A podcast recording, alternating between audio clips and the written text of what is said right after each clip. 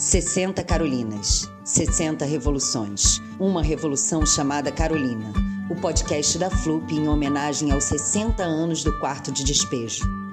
O livro é a melhor invenção do homem. Escrevam, contem, gritem, berrem. Eu não tenho força física, mas minhas palavras ferem. Eu tenho a impressão que a vida é igual um livro. Só depois de ter lido é que sabemos o que encerra. As lives estão disponíveis no canal da FLUP no YouTube, FLUP RJ.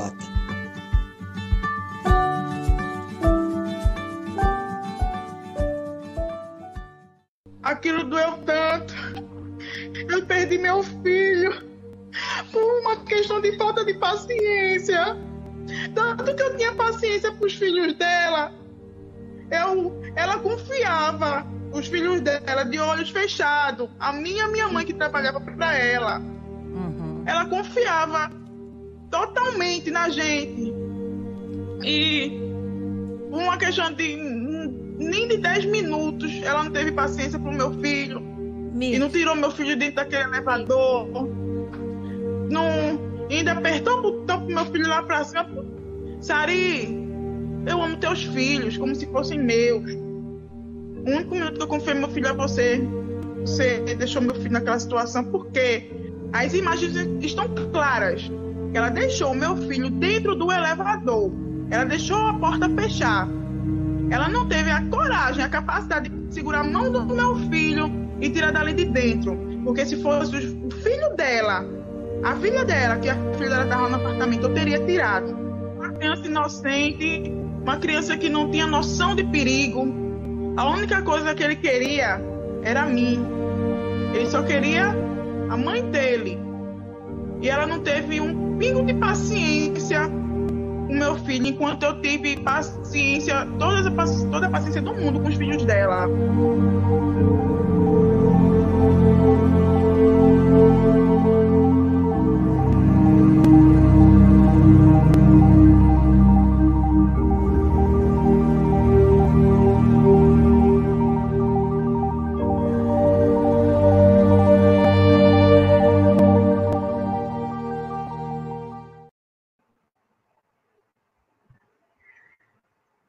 Boa noite. Que boa noite difícil. Eu me chamo Daniele Bernardino e estamos começando mais um encontro da FLUP. Sejam muito bem-vindas, bem-vindos.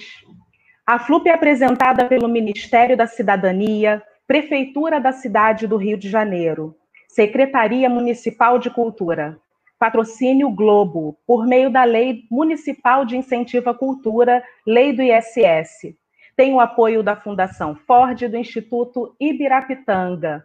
Parceria Ministério Público do Trabalho. Parceria estratégica Museu de Arte do Rio, MAR. Realização Instituto, Secretaria Municipal de Cultura, Ministério da Cidadania e Pátria Amada Brasil, Governo Federal. Estamos começando agora nosso quinto encontro que reunirá as queridas Ana Paula Lisboa, Preta Rara e Silvana Bahia, com a mediação de Naimás Zezifene. Todas elas têm em comum com Carolina Maria de Jesus o fato de terem interrompido o ciclo de mulheres empregadas domésticas nas suas famílias por por meio do livro, por intermédio do livro. Todas elas um dia acompanharam suas mães até a casa da patroa, assim como aconteceu com a estrelinha Miguel Otávio Santana da Silva. Não é possível falar sobre a mulher preta brasileira sem fazer referência à principal fonte de renda que elas tiveram ao longo de nossa história. Não é possível entender o racismo sem discutir a relação entre Mirtes, a mãe de Miguel, e Sari, sua patroa, essa relação terminou com a morte de mais uma criança preta brasileira. Todas nós vivemos essa tragédia como uma tragédia que poderia ter interrompido as nossas próprias vidas.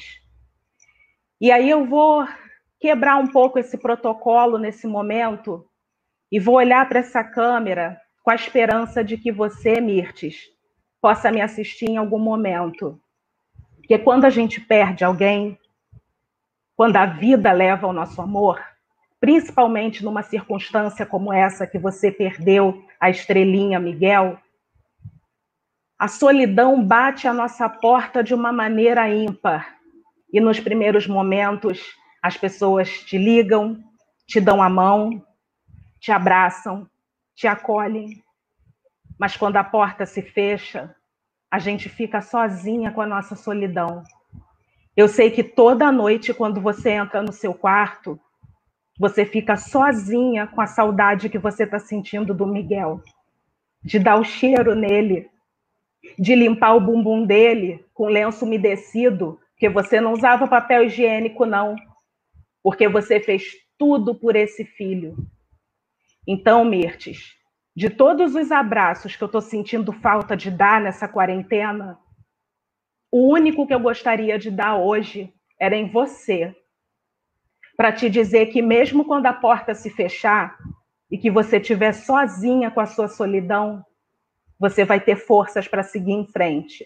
Você vai lutar, porque nós sempre lutamos, nós sempre renascemos, porque mulher preta nasceu para se superar todos os dias. E para mediar essa mesa de mulheres pretas incríveis, eu vou chamar a minha amiga Naimá Zezifene, essa mulher querida, uma afro-francesa que há seis anos tem um caso de amor com o Brasil, país no qual passou a se entender como uma mulher negra de verdade. atriz e produtora cultural, tem formação acadêmica em letras e gestão política e cultural. Filha, neta e bisneta de empregadas domésticas, Naimá também desenvolve pesquisas e trabalhos sobre identidade racial e descolonização social. Então, agora eu deixo vocês em ótimas mãos da minha querida amiga Naimá, que já é muito mais brasileira do que francesa agora. Um beijo, minha querida, uma ótima mesa para vocês. Muito obrigada, Dani. Um beijo grande para você também. É, muito boa noite a todas, a todos e a todos. Meu nome é Naima e eu estou muito feliz em mediar mais uma mesa dessa FLUP virtual que esse ano homenageia os 60 anos do Quarto de Despejo, obra magistral da Carolina Maria de Jesus. E comigo hoje, nessa mesa, filhas das filhas das filhas, eu tenho a honra e o prazer de trocar com três referências, três mulheres muito inspiradoras, sobre o desafio é, de se construir como mulher negra fora de um padrão narrativo é, onde a sociedade nos predestina a ser empregadas domésticas, tal como foram nossas mães. Como disse Conceição Evaristo no, nesse primeiro encontro da FLUP, é impossível falar da Carolina sem falar das nossas mães. Bom, o Brasil é um país que possui mais de 6 milhões de pessoas ocupadas no serviço doméstico. Dessas, 92 são mulheres e 68% são mulheres negras. Você pode afirmar que essa profissão tem uma cor, tem um gênero e tem uma classe social na qual se mantém um sistema de poder profundamente neocolonial. Eu peço de antemão desculpas pelo meu sotaque, pelos erros de português que vão acontecer com certeza ao longo dessa mesa. Eu não sou brasileira, gente, ninguém perfeito, eu sou francesa. É, e vou, vou me apresentar, vou dizer de quem eu sou filha, e depois vou pedir às nossas três convidadas fazerem o mesmo. Meus pais são da África do Norte, da Argélia e do Níger, minha mãe, Dalila Zififen, ela é uma argelina nascida na França, ela é faxineira de profissão, minha avó, Rebia Tolba, era também empregada doméstica na Argélia durante a, a colonização francesa, antes de migrar para a França. E minha bisavó, Uria, também era uma empregada doméstica na casa do colão francês, e ela faleceu, infelizmente, de, uma, de uma, um ataque cardíaco na casa do patrão. Obviamente, essa história, minha história pessoal, não aconteceu no Brasil e não tenho a menor pretensão de comparar aqui o que vive uma empregada doméstica no Brasil é, com que vivia uma empregada doméstica no exterior, mas é, quero dizer que a obra de Carolina, Quarto de Despejo, me atravessou, ecoou em mim, ela, no quarto de despejo, pergunta: é, será que os pobres de outros países sofrem igual aos pobres do Brasil? Eu não tenho a ousadia de responder a Dona Carolina, mas quero trazer uma figura de uma autora francesa, Françoise Egat, E-G-A, Egat, que uma mulher francesa das Antilhas, é, das ilhas francesas, da, da Martinica, que foi emigrar para a França, para o sul da França, para ser uma empregada doméstica na cidade de Marsella.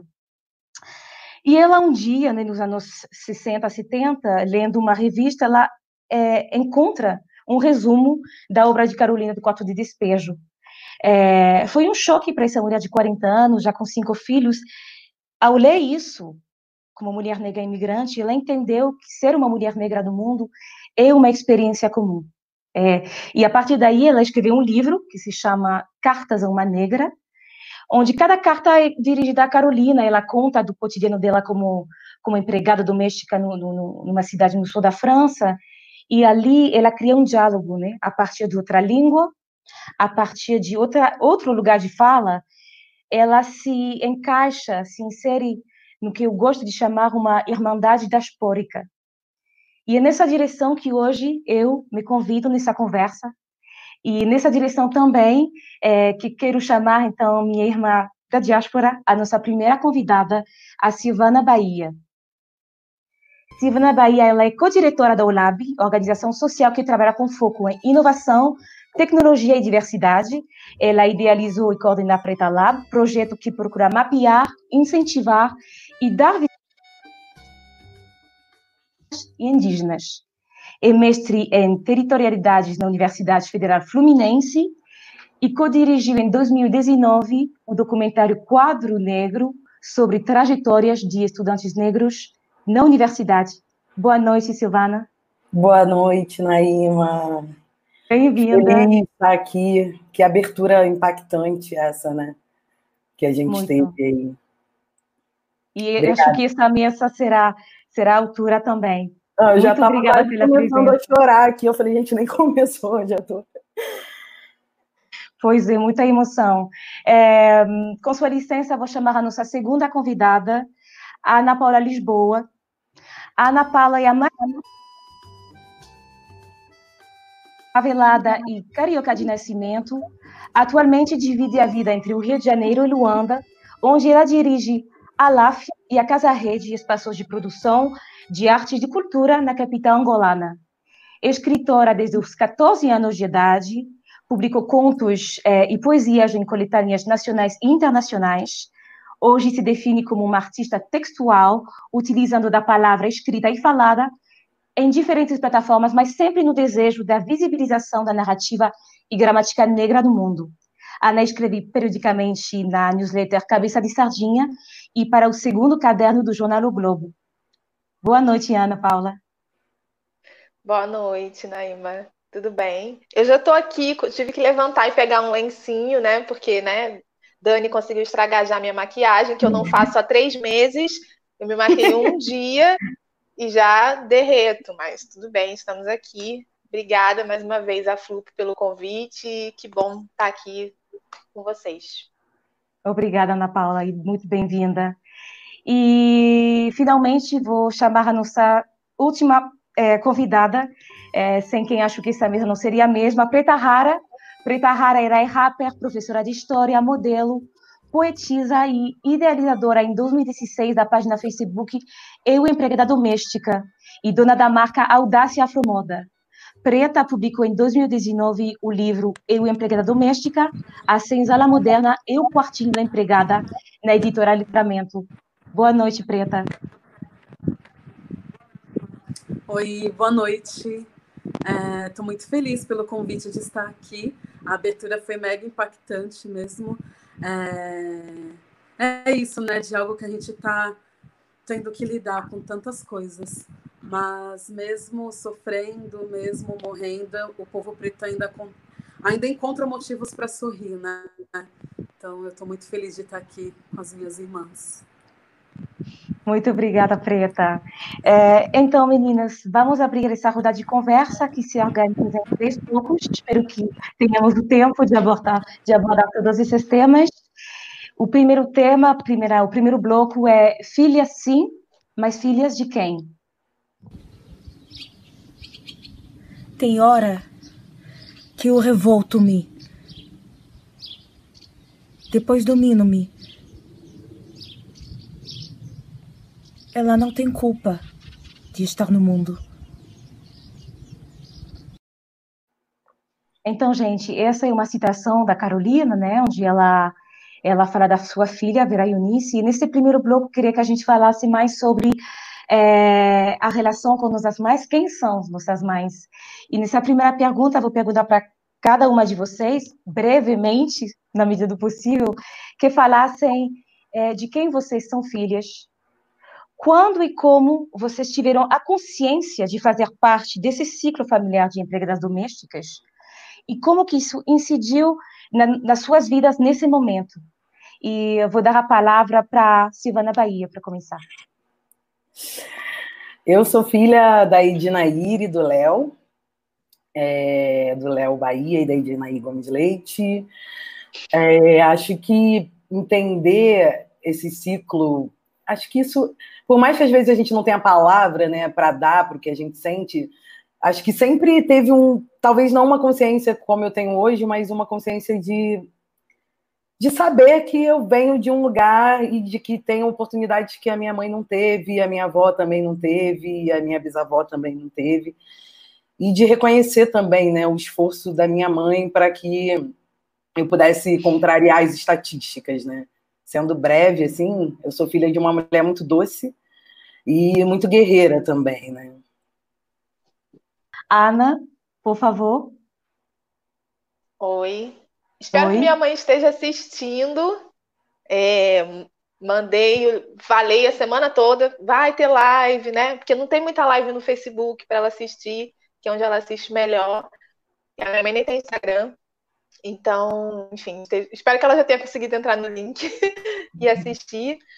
É, eu sou filha da Kátia Regina, é, mas não tem como falar da minha mãe sem falar da minha avó, e especialmente falar da minha bisavó. Né? Eu fui, eu tenho o privilégio de ter vivido a minha primeira infância com a minha bisavó, é, Celeste, e sempre brinco também que a minha tataravó, né? E a, a gente não tem muita história sobre ela, mas ela, mesmo, né, vindo de um, uma narrativa com certeza, né? Foi uma mulher que foi escravizada e depois viveu no campo.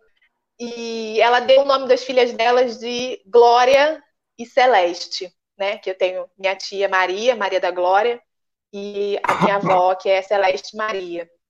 Então, eu acho que isso já é um exercício de imaginação e de projeção do que ela queria para as filhas dela, muito bonito, assim. Então, eu só estou aqui hoje porque eu sou bisneta da Glória e da Celeste, e neta da Ana Maria, que infelizmente eu convivi muito pouco, convivi com a minha avó é, até os 5, 4, 5 anos, e estou num momento, na verdade, de recuperar essa relação, que é uma relação de uma memória que não tem é, é, engraçado falar, mas ela não tem fato, assim, não tem memória física da minha avó, mas eu tenho muita memória de sentimento, de amor, e me contam que eu passava final de semana na casa dela, muito pequena, enfim, a gente tem todo um, um amor.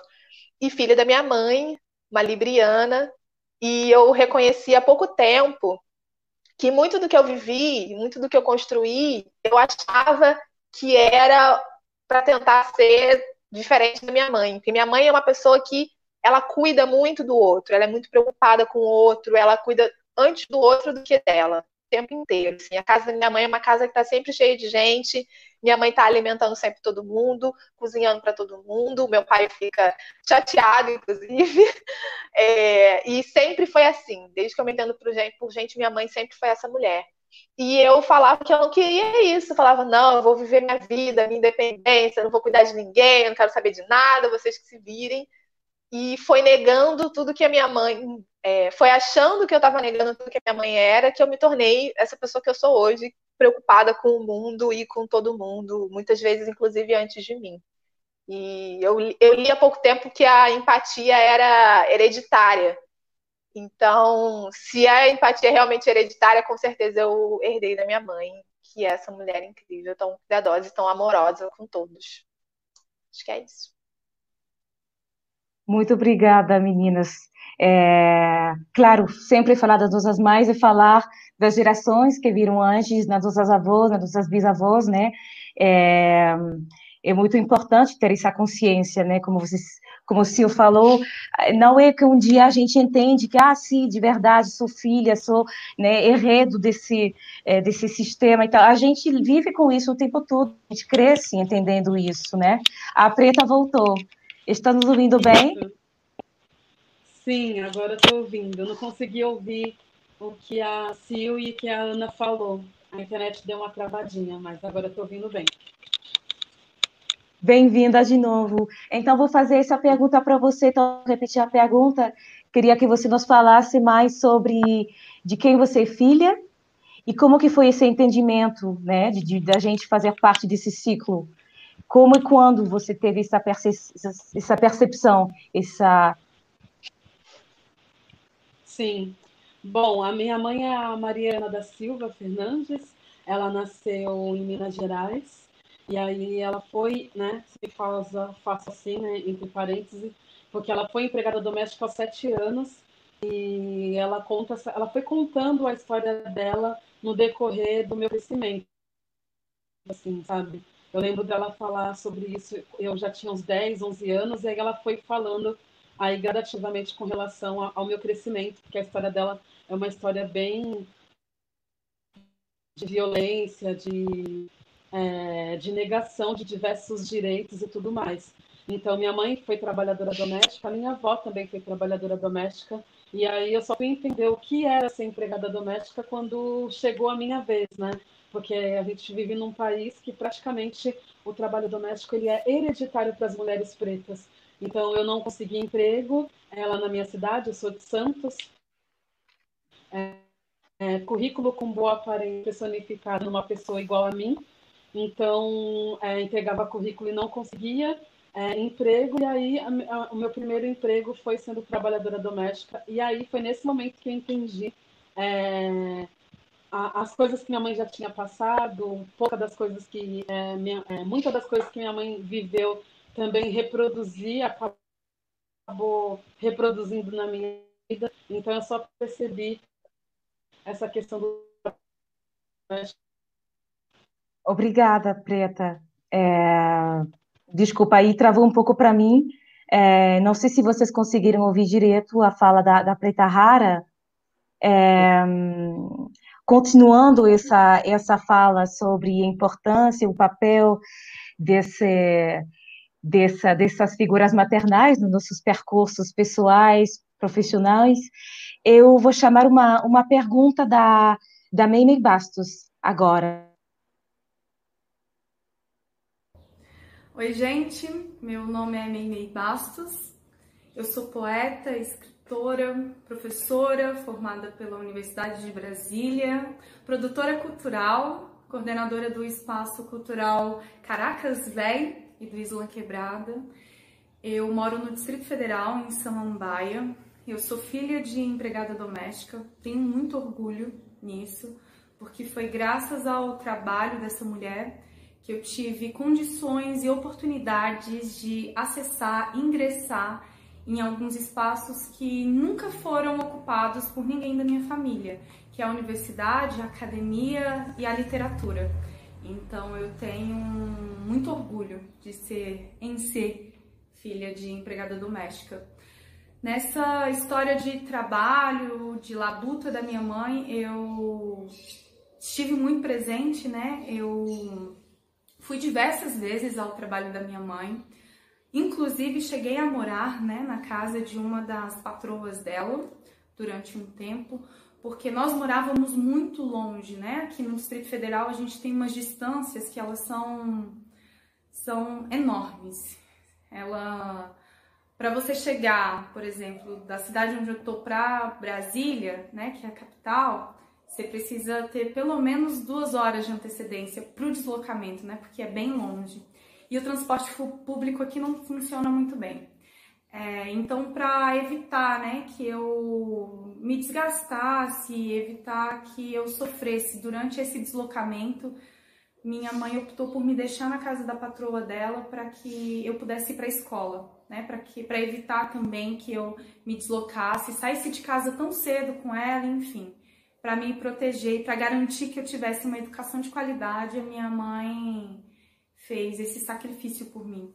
E aí pensando, né, nessa vivência de filha de empregada doméstica, eu queria perguntar para as participantes como é que foi isso para elas, né? Se elas iam aos, aos trabalhos das mães, como é que era essa relação. Eu lembro essa relação com os patrões, né? Eu lembro que uma vez uma das, das patroas da minha mãe me ofereceu um iogurte, o iogurte já estava perto de vencer, enfim, né? Com aquela ideia de caridade. Eu queria saber um pouco da, da vivência e da experiência de vocês enquanto filhas, né, de empregada doméstica. Eu não sou só filha de empregada doméstica, mas também neta, né? Muitas mulheres se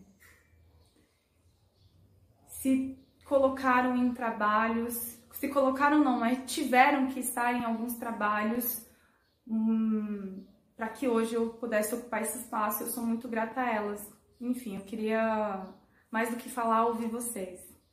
Obrigada. Obrigada, Meimei.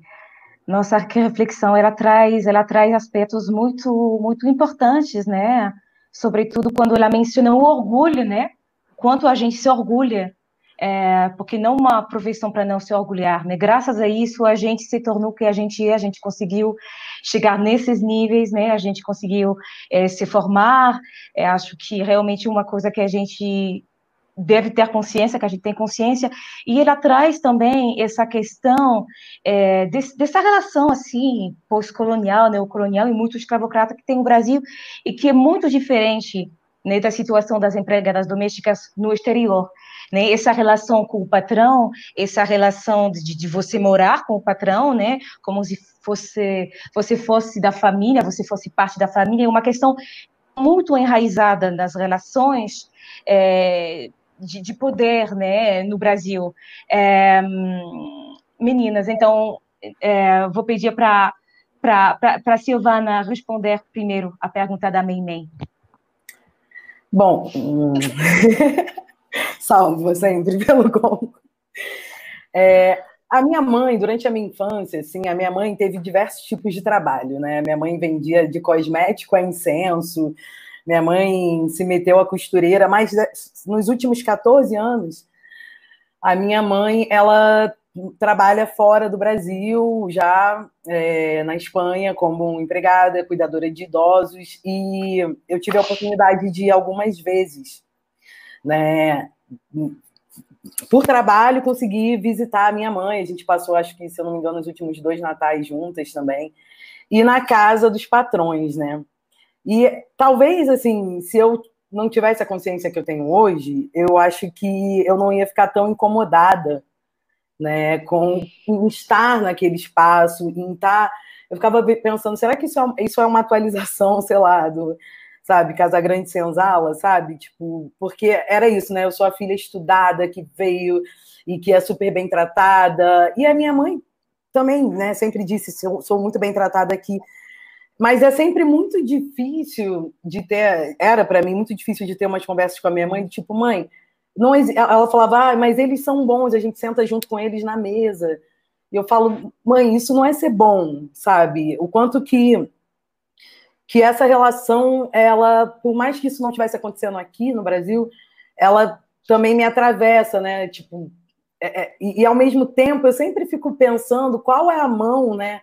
da minha opinião em relação a isso para minha mãe, porque é um trabalho que ela tem muito orgulho, obviamente, eu também, porque foi com esse trabalho que ela sustentou os dois filhos, né? Eu e meu irmão. A minha mãe, para você ter uma ideia, ficou viúva com a minha idade, com 34 anos, é, e precisando se virar. E quando ela tomou essa atitude de, cara, vou. Ela tinha uma amiga fora ela falou: vou embora, porque lá o euro vale mais no Brasil, e vocês vão poder fazer uma faculdade, porque eu vou continuar trabalhando lá e vou bancar vocês. Até hoje a minha mãe trabalha né, como empregada, como cuidadora de idosos. Ela está hoje aqui, aqui na minha casa, porque ela não conseguiu voltar para a Espanha por causa da pandemia, e isso tem dois lados, né? Um, porque ela não, não conseguiu dar, né, dar continuidade às coisas dela, mas o lado bom de estar tá com ela vivendo toda essa loucura que a gente está vivendo, e tinha 14 anos que a gente não convivia tanto tempo juntas, né? Então, sei lá, é, é, eu sempre penso muito sobre essa questão do, do, peso, né? De criticar os patrões e de reclamar, e ao mesmo tempo a minha mãe falar, pô, mas, cara, peraí, esse daqui é o meu trabalho, você não pode chegar falando assim, sabe? E é uma coisa que hoje eu, eu tenho, assim, medido mais as minhas palavras também, para não magoar minha mãe, né? Porque é isso, eu acho que eu falo o que eu falo, porque é, eu tive outras oportunidades e eu fiz um outro caminho. Mas é, é sempre muito, sei lá, é, é, sempre muito, é um terreno muito delicado, né? Essas críticas, né? Essas conversas também. Claro. É, concordo com a Sil, é um terreno muito delicado. É, a minha mãe ainda trabalha como empregada doméstica e na mesma casa é, desde que eu tinha, sei lá, acho que cinco anos. Acho que desde que a minha avó, é, Ana Maria, faleceu.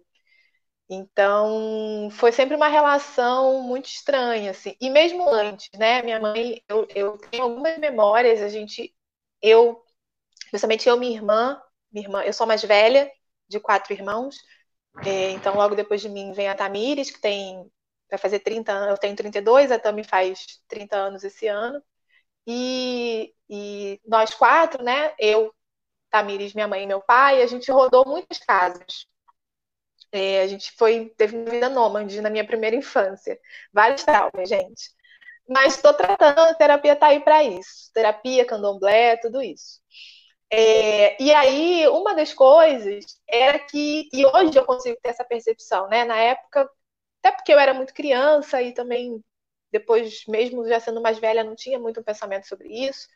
Mas algumas casas em que a gente morou nesse tempo de andanças foram casas em que a gente morava e minha mãe trabalhava. Eram casas em que minha mãe não recebia salário. Isso, o nome disso é escravidão né? Você trocar o seu trabalho é, por casa e comida, né? E tinha essa, essa fala de que, ah, não, somos é, da família, sabe? E eu sei o quanto isso é doloroso de viver e de pensar para ela, foram pessoas que, com quem, inclusive, ela rompeu relações, e durante muito tempo era um assunto tabu, assim, a gente não falava sobre isso e eu não sabia exatamente porquê. E hoje eu entendo e sei o quanto isso deve ser doloroso para ela, porque é doloroso, inclusive, para mim. Ainda que na época eu não tivesse nenhum entendimento sobre isso. É, mas, né, como a, a Mimê falou também nessa pergunta, e como eu, eu, escrevi, né, ano passado, uma matéria que falava sobre, sobre nós, né, essas mulheres que romperam esse ciclo uma das coisas que eu começo dizendo é que todo trabalho ele é digno. A gente quando fala do nosso orgulho em termos rompido esse ciclo, não tira o orgulho que a gente sente pelo trabalho das nossas mães, das nossas avós e das nossas ancestrais, é, pelo esforço, né? Por, por, aguentar tantas coisas que eu sei que minha mãe teve que aguentar, minha avó, minha avó começou eu, eu, nem eu até escrevi isso na matéria ano passado e agora relendo eu falo gente eu escrevi errado porque assim eu, eu começo a dizer minha minha avó que era minha bisa né minha avó Celeste começou a trabalhar como empregada doméstica aos sete anos. Aos sete anos você não trabalha aos sete anos você é explorado aos sete anos você é escravizado porque ela inclusive trabalhava nessa nessas casas nessa casa em troca também de casa e comida e estudo.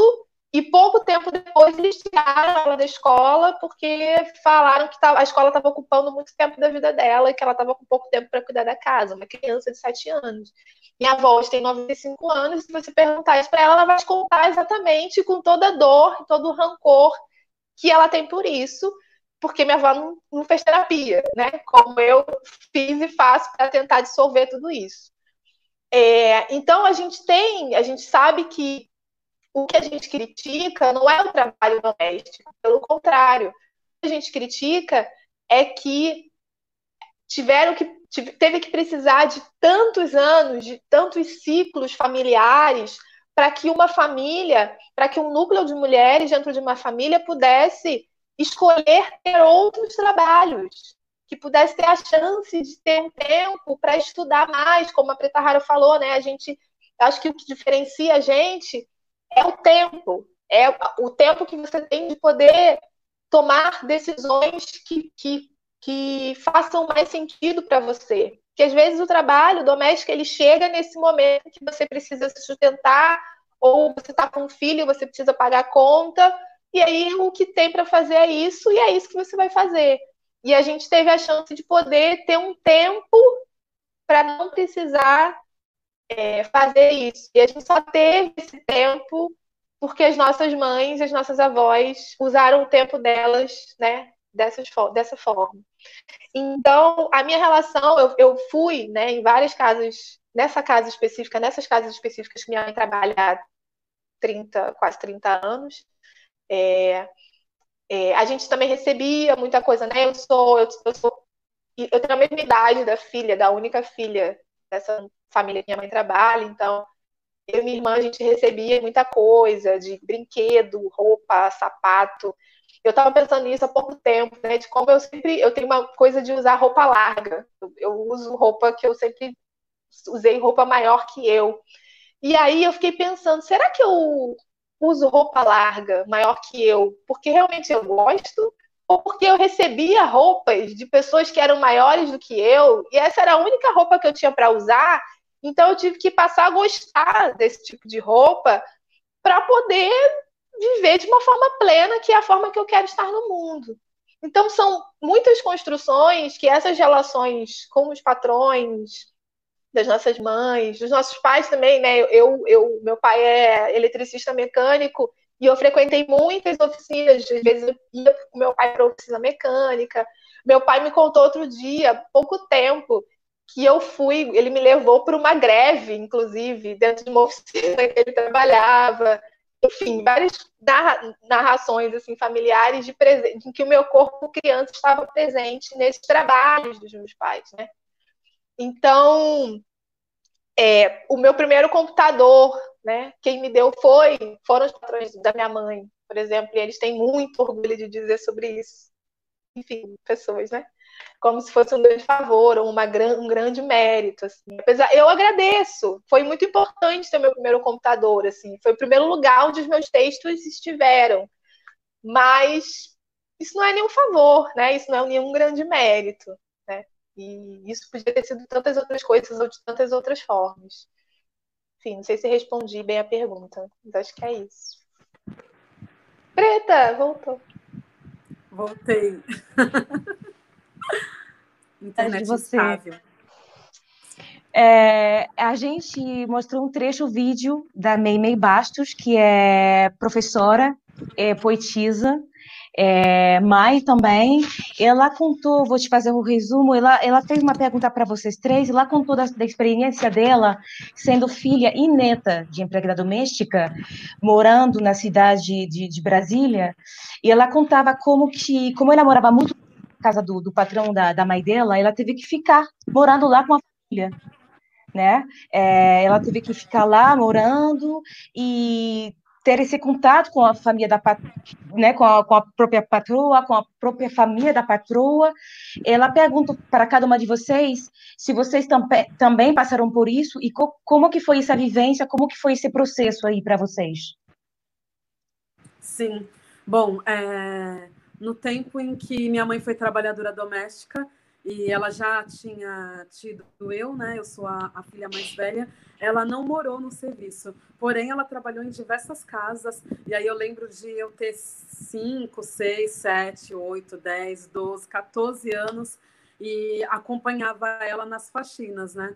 Teve, teve algumas casas específicas que eu era bem novinha, então era só para acompanhar mesmo. Na realidade, não era nem acompanhar, era que minha mãe não tinha com quem me deixar.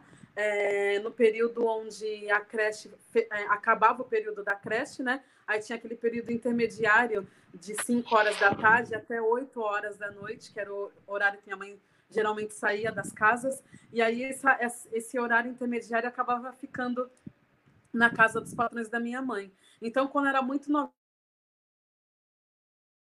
com oito anos, não ajudar ela, né?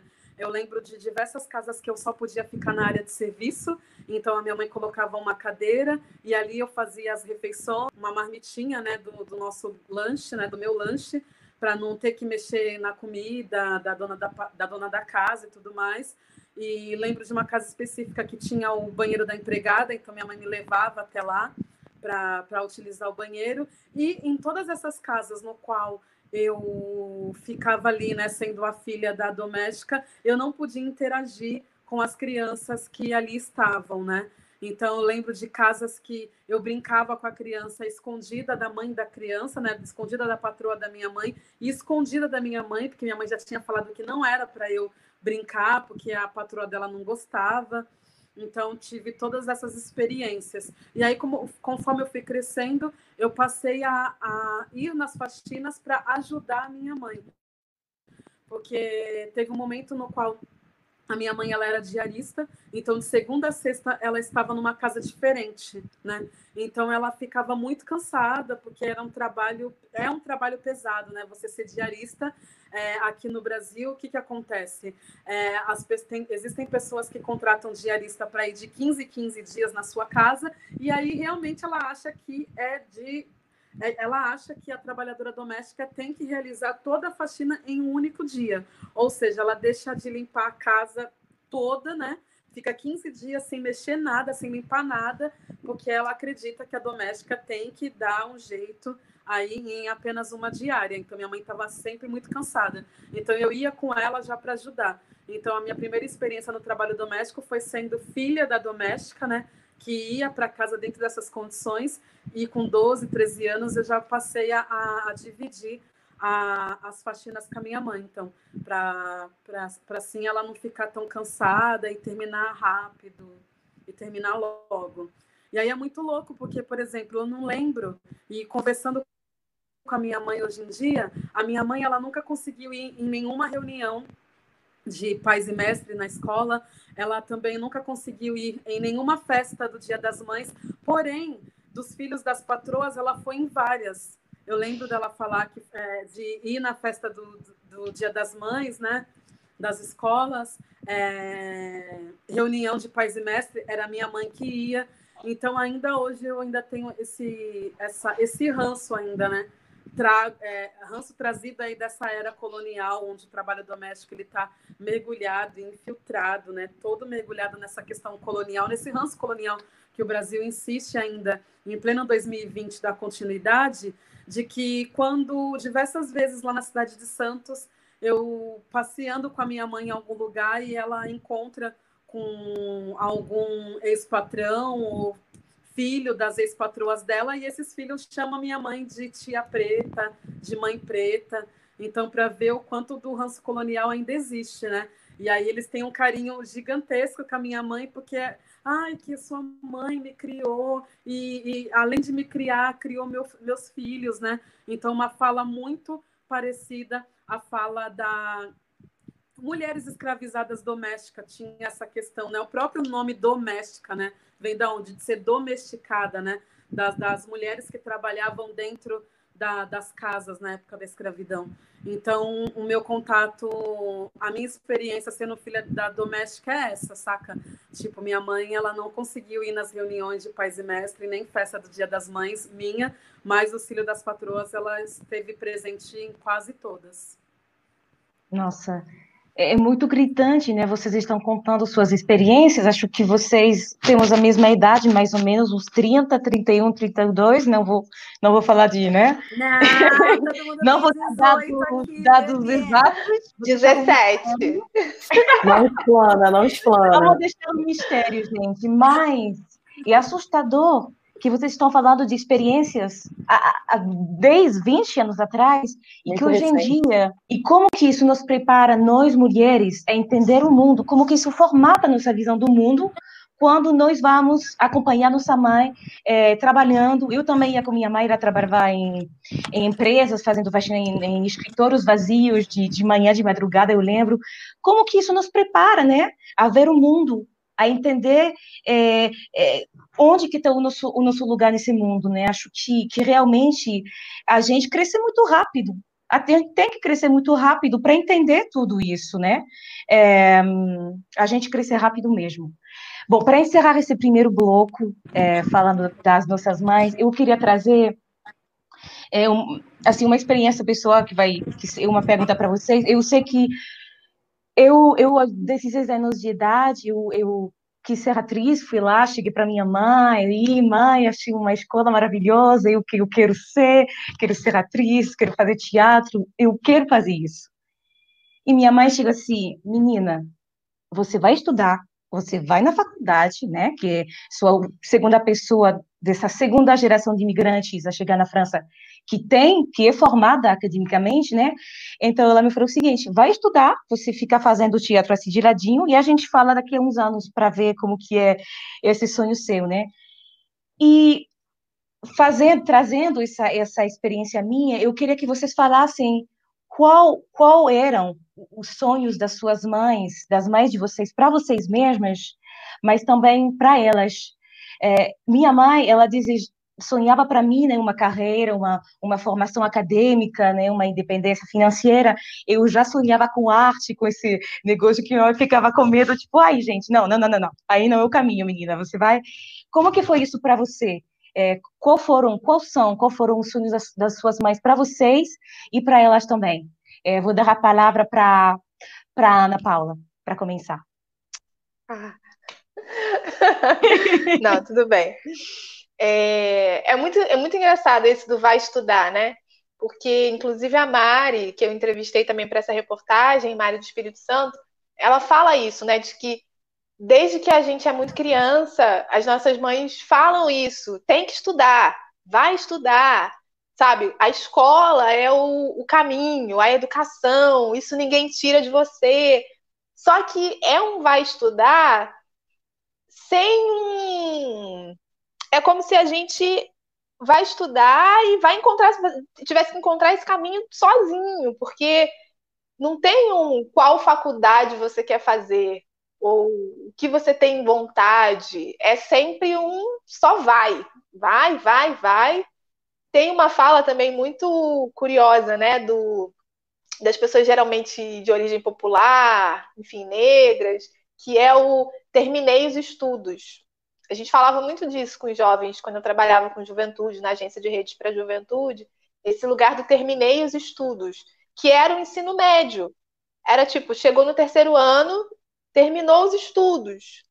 E eu lembro muito, contei sobre isso até já, quando eu tinha 16 anos, a minha mãe, é, quando eu, que foi quando eu entrei, né, 15 anos, quando eu entrei no ensino médio, terminei o ensino fundamental, é, era como se eu tivesse terminado uma parte dos estudos. Só que eu tinha uma cabeça já muito louca, já fazia teatro, fazia arte, estava dentro do Instituto de Arte e. Tinha umas coisas que eu não pensava sobre, eu estava indo, estava caminhando. E aí, quando eu entrei no ensino médio, minha mãe um dia virou para mim e falou assim: Ah, Ana, se você quiser continuar só estudando, só estudar, tá tudo bem.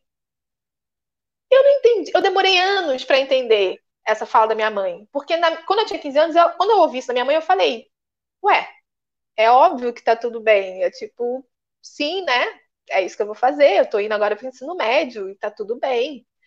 Os meus pais não têm ensino fundamental completo.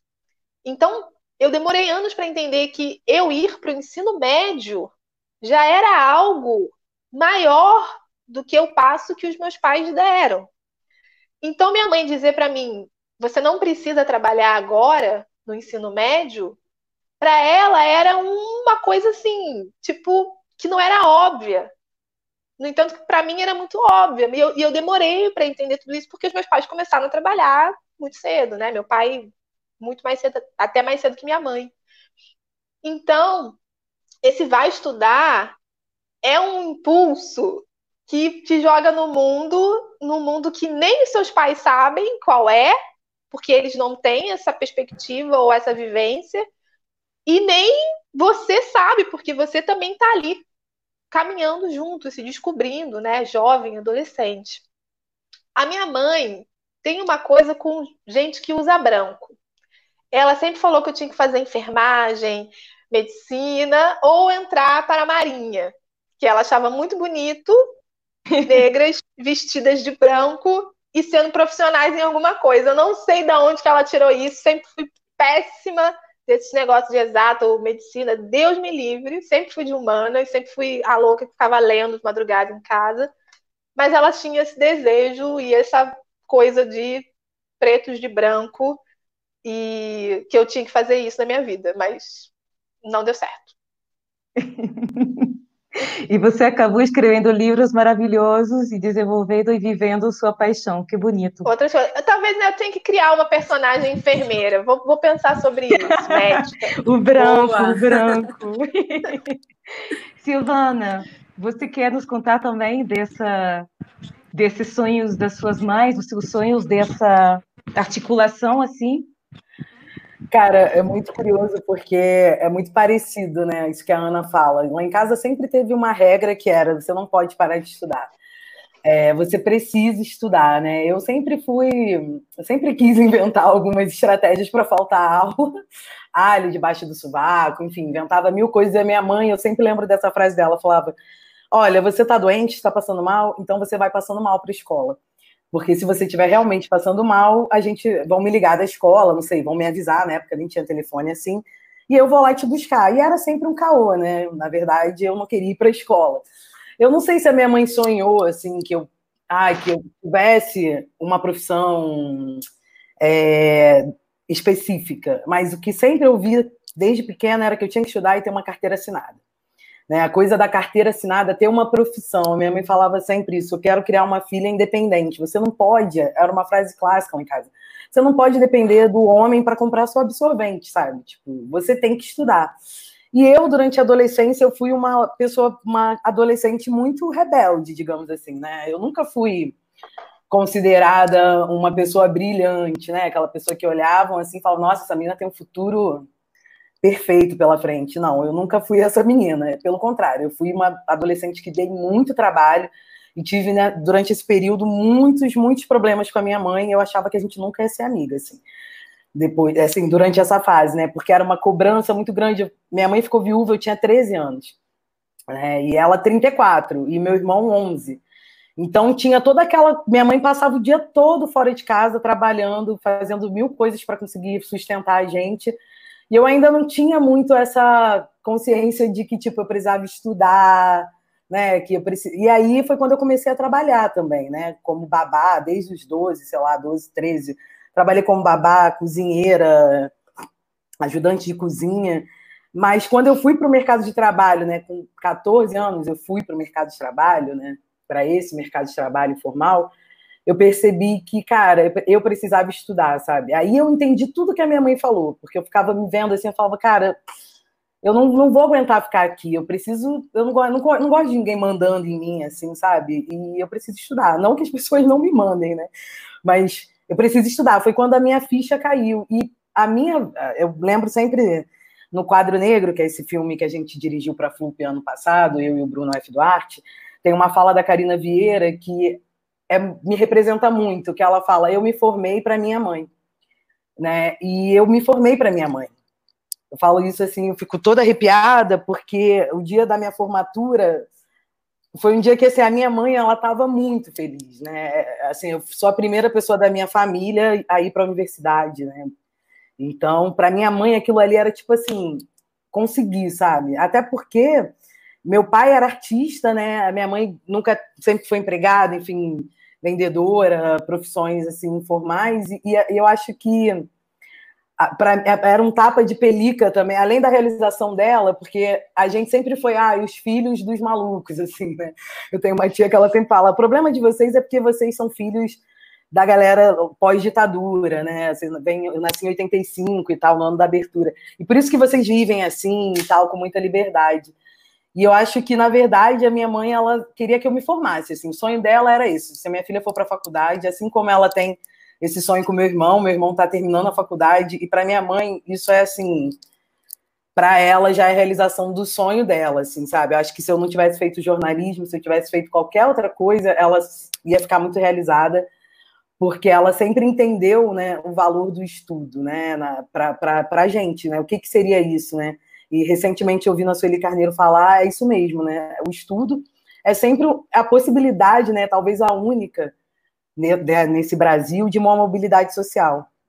E eu acho que a, minha história, assim como a das, das, da Preta e da Ana, é, é, é bem, é, é, bem nesse lugar, né? Tipo, eu cresci ouvindo a minha mãe dizer que ela nunca teve dinheiro para poder, que ela sempre ganhou dinheiro para sobreviver e nunca para se divertir. Então, passei muito tempo da minha vida, toda vez que eu me divertia, com uma culpa horrível, eu falava, não posso, não posso me divertir, né? Então, são mais de 10 anos de terapia também para conseguir destravar né, essas, esses traumas que, e essas frases que vão constituindo a gente né, ao longo da vida. Sim, é muita responsabilidade, né? Eu lembro na, na, na primeira mesa da FLUP, a Vera Eunice participou dessa mesa, né? Ela falou que ela se tornou professora porque a Carolina, a própria Carolina, queria isso para ela, né? Então, se tornando, se formando, sendo hoje uma professora que também escreve, ela estava realizando o sonho da mãe, né? Então, a gente entende que esse caminho que a gente está traçando aí não é só nosso. A gente não faz as coisas só para a gente.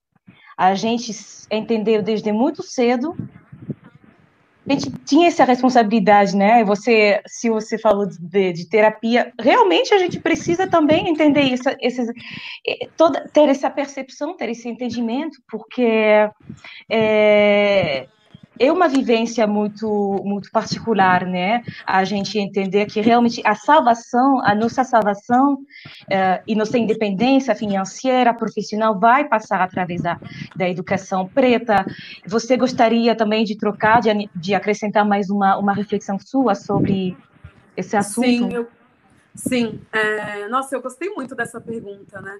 A gente vai falando muitos anos sobre o mesmo tema e aí parece que, sei lá, nunca vai surgir nada novo, assim. E aí eu gostei dessa pergunta, de perguntar sobre os sonhos da minha mãe, algo que ninguém nunca me perguntou, mas é, eu fiquei ouvindo aqui as falas da Sil, as falas da Ana, e percebi o quanto que as nossas vivências e as nossas vidas, né, estão intercaladas mesmo, né? As histórias das mulheres pretas, alguns pontos é, são muitos parecidos, né? Só muda o, o muda as pessoas, né? Mas muda os lugares, mas a narrativa é quase quase que igual, igual assim.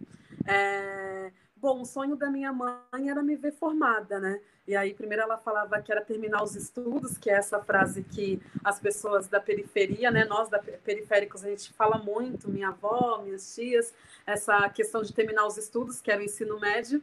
Quando eu, e, é, e, e a, a, minha família, não só minha mãe, mas a minha família é de comemorar muito é, cada conquista de todos os integrantes da família, né? E a gente gosta de muita festa e tal. Então eu lembro quando eu terminei o prézinho para ir para a primeira série, teve formatura, aí a família toda foi para formatura. E eu lembro do sorriso da minha mãe mega feliz. E aí depois eu, te, a, a, depois eu terminei o ensino fundamental 2 para ir para o ensino médio, teve outra formatura. E a minha mãe comemorando o máximo, assim. Aí teve a formatura do terceiro ano, né, do ensino médio. E aí, quando eu ingressei na universidade, eu lembro que minha mãe chorou quando eu falei para ela que consegui ingressar na universidade, que estava estudando. E aí eu percebia o quanto que era uma vitória não só minha, né? E o quanto que as vitórias das pessoas pretas sempre não é só a vitória delas, né? Tem toda uma, uma é, tem todas umas pessoas, tem toda uma família por trás. E o sonho da minha mãe era esse, de me ver formada, é, de conquistar as coisas. Ela também falava, utilizava muito essa fala que a Sil falou, essa questão, olha, eu tô te criando para a vida e tô te criando para você não abaixar a guarda para homem nenhum, é, não tô te criando para ser dona de casa, se você souber fazer, tudo bem, mas se não souber, o, quem você casar, é, que faça também. Então, ela sempre teve essa visão. E eu sempre falo também dessa questão de que minha mãe sempre foi feminista, né? Sem saber que o nome daquilo era feminismo negro, né? Então, ela sempre teve essas ideias bem para frente, assim, sendo uma mulher analfabeta, né? Minha mãe é uma mulher analfabeta, semi-analfabeta, que conseguiu formar duas professoras, né? Duas professoras e uma outra filha que é comerciante. E eu lembro de que eu cheguei na escola na primeira série, no prezinho também, já sabendo ler, escrever e minha mãe que ensinou. E aí a galera pergunta: "Nossa, mas como o semi-analfabeta conseguiu ensinar?" Mano, ancestralidade, pedagogia que a galera não tá ligada nos Paranauê, que são as mulheres pretas, saca? E, e, quando eu chegava da escola, muitas das vezes triste, por várias situações de gordofobia, de racismo, a minha mãe já utilizava o que hoje a gente chama de representatividade. Então, ela pegava uma capa de um vinil da Alcione de 1976, que a Alcione está bem bonitona, de turbante e tal. Ela pegava aquela capa e apontava assim, falava: Olha, essa mulher sofreu a mesma coisa que você está sofrendo na escola. Olha como ela está bonita, olha como ela está sorrindo. Olha a profissão que ela tem. Você pode ser essa mulher aqui também quando você crescer. Então, ela trouxe esse, essa bagagem da representatividade numa época onde não era fácil entrar no YouTube ou entrar nas redes sociais e mostrar as figuras pretas, né? Como hoje as famílias pretas conseguem fazer com suas crianças. Então, numa época que não tinha acesso à internet, ela já estava bem à frente de tudo isso. Hoje a minha mãe ela comemora tudo que eu faço, assim, tipo, se eu saio na revista, se eu saio na televisão, ela acompanha tudo. Agora na época de quarentena, Dona Helena tá vendo até mais do que ela devia.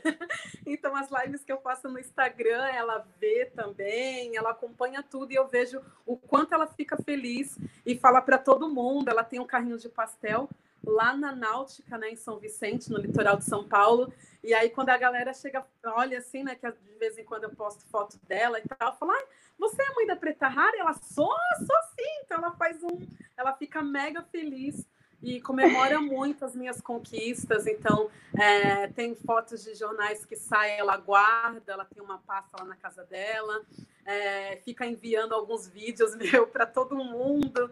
E aí, quando eu estou na casa dela também. E aí, queria falar de um outro lugar também, dessa questão de ser filha de doméstica e dessa questão é, de hoje eu ser achista e tudo mais. Algumas pessoas falam, ah, Preta Rara é famosa.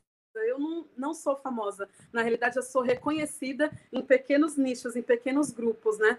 Mas o quanto isso também mudou a, a, a, a forma da minha família me tratar né? E aí eu tenho que fazer um caminho inverso muitas das vezes quando eu chego na, na casa dos meus pais, principalmente, porque a, a, a, minha mãe acabou se deslumbrando como se eu estivesse num lugar onde eu não estou e nem desejo estar. Então, muitas das vezes, por conta ainda dessa questão do trabalho doméstico, de se sentir inferiorizada, quando eu chego na casa dela, ela fica pedindo desculpa. Ai, filha, desculpa pela, pelo almoço, é, poderia ter feito algo mais elaborado. Ai, desculpa por você estar tá dormindo aqui no colchão no chão, deveria ter comprado uma cama, sabe? Tem todos esses trejeitos para falar, é, porque é, em algum momento ela viu a minha ascensão aí é, com relação ao meu trabalho e sei lá, esqueceu que eu ainda sou e sempre serei a Joyce Fernandes para ela, a menina que gosta de estar na casa dela do jeito que é, que gosta de deitar no colo dela do jeito que é, que gosta de fazer as coisas para ela, entendeu? E aí é muito louco se ver nesse lugar. Então, hoje em dia, eu converso direto com os meus pais, porque muitas das vezes eles, eles me recebem, eles recebem a Preta Rara e não a Joyce Fernandes. Eu tenho que puxar o balão deles para eles entenderem que a Joyce Fernandes e a Preta Rara é a mesma pessoa, mas que quem está ali naquele momento é a Joyce Fernandes e não a Preta Rara. Porque a minha mãe ainda tem essa questão e a minha mãe tem essa dificuldade também de ser servida. Então, quando eu vou na casa dela, eu gosto muito de cozinhar. E aí eu faço o almoço e tal. Aí ela acha meio que um cúmulo, assim, ela fica incomodada, ela tem que dar uns gritos, tipo, aí já dar aquela apimentada no domingo. Epa, pera lá, fica na sala que eu vou cozinhar para a senhora. Então ela tem essa dificuldade. E quando ela está cozinhando também, ela fica provando. E eu já peguei várias vezes assim aquela posição clássica das domésticas que eu também me alimentava assim, né? Que você faz um apoio na perna, se encosta no tanque, coloca o prato, coloca um pouco de comida no prato e come muito rápido. E aí eu percebendo, quando eu ia na casa da minha mãe e via ela é, fazendo, a, preparando o almoço, eu via que ela se alimentava dessa forma, assim, tipo, como se ela não fosse almoçar com a gente depois, né?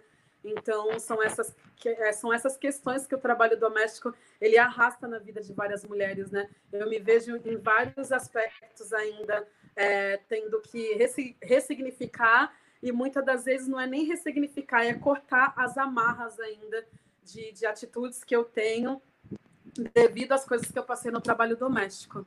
Não só comigo, cortar Sim. as amarras da minha mãe também, fazer ela perceber isso. Obrigada, Preta. Sua mãe está assistindo agora a nossa live? Ai, ah, não sei, eu acabei esquecendo de enviar o link, mas depois ela vai assistir, porque ela assiste tudo. Nossa, ouvindo vocês, deu uma vontade imensa de ir lá e minha mãe está dormindo agora e abraçá-la e dizer ela que, cara. muita saudade da minha mãe. Muita saudade, dei muita vontade de, de, de, de fazer esse cafuné nas nossas mães para agradecer, porque a gente tem que agradecer mesmo, né? Toda essa, todo esse caminho que eles abriram para a gente. É, agradeço a partilha desse primeiro bloco, né? É, é muito sempre muito emotivo, emo, emocionei muito ouvir vocês falar das suas mães. Mando um abraço forte para cada uma das suas mães também. E agora a gente vai chegar no segundo bloco da nossa conversa, é, que tem como título é, Contrariando as Estatísticas Brasileiras.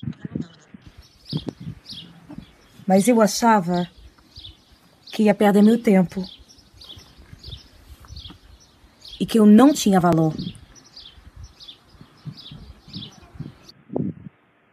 Então, essa citação da Carolina, né, onde ela fala que sobre o fato dela escrever, né, ela começou a escrever, já tinha esse plano, né, de, de esse diário, essa vontade de publicar, mas é, o quanto é difícil é, a gente perseguir esse, perseguir esse sonho nosso, né? E aí eh, a gente falou sobre o acesso à educação, né? Esse momento tão simbólico da entrada na universidade, da formação da gente, né? A Silvana falou né, da emoção da mãe, todas vocês falaram da emoção da mãe, da importância de estudar, dessa salvação. E, bom, beleza, então a gente se forma, fica muito feliz, muito orgulhosa, né? Tem um diploma, beleza, tá, tá, tá, mas agora falta chegar lá no mercado do trabalho e tentar se abrir essa porta que às vezes parece muito trancada né? Tipo, a gente bate, mas difícil. É, porque, beleza, a gente entendeu, beleza, não, foi um caminho, foi uma, um, um processo a gente entender que podíamos nos tornar outra coisa que um empregadas domésticas. Mas quais são as outras opções e como que como que acontece essa integração no mercado do trabalho? É, queria fazer essa pergunta primeiro para a Silvana.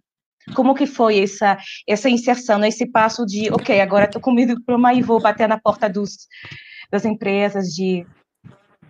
É, eu acho que na minha vida eu sempre fui muito, fui fazendo, sabe? Eu fui fazendo, eu fui para faculdade, aí chegou no momento da faculdade que eu comecei a ver que eu não ia arrumar emprego. Falei, cara, eu não vou arrumar emprego, porque e eu nem eu não entendia muito ainda o porquê, na verdade, não tinha palavra para aquilo que eu estava sentindo, né? No final da faculdade de jornalismo, você começa a pegar mais as matérias práticas. Na minha época ainda não era esse boom internet, etc. Eu fiz muitos processos seletivos, muitos. Eu passava nas provas, mas eu sempre ficava na entrevista e eu não entendia por que, que eu não, porque eu não passava. Falava, mas quando eu faço a prova, eu tiro uma nota boa e aí eu vou para a entrevista, tem alguma coisa, será? Não sei, não sei falar, não sei o que está acontecendo. E eu lembro que a coordenadora do meu curso da universidade, ela falou assim: ah, mas também olha seu cabelo. Você vai muito colorida também para as entrevistas. É, e, e, naquele dia eu cheguei em casa muito arrasada, assim, a minha mãe já tinha ido embora, eu estava morando com meu tio, e eu contei isso pro meu tio, e na hora ele falou, cara, isso é racismo, eu vou lá amanhã, nessa universidade, não sei o quê. E eu, não, não, não, pelo amor de Deus, não sei o quê. Mas eu não entendia, mesmo assim eu ainda não entendia, e continuei, continuei tentando arrumar um emprego, até uma hora que eu falei, cara, eu acho que que eu fiz uma merda assim da minha vida, porque eu entrei na faculdade e eu não vou conseguir devolver para minha mãe nem metade do que ela investiu em mim, assim, né, para eu poder estudar.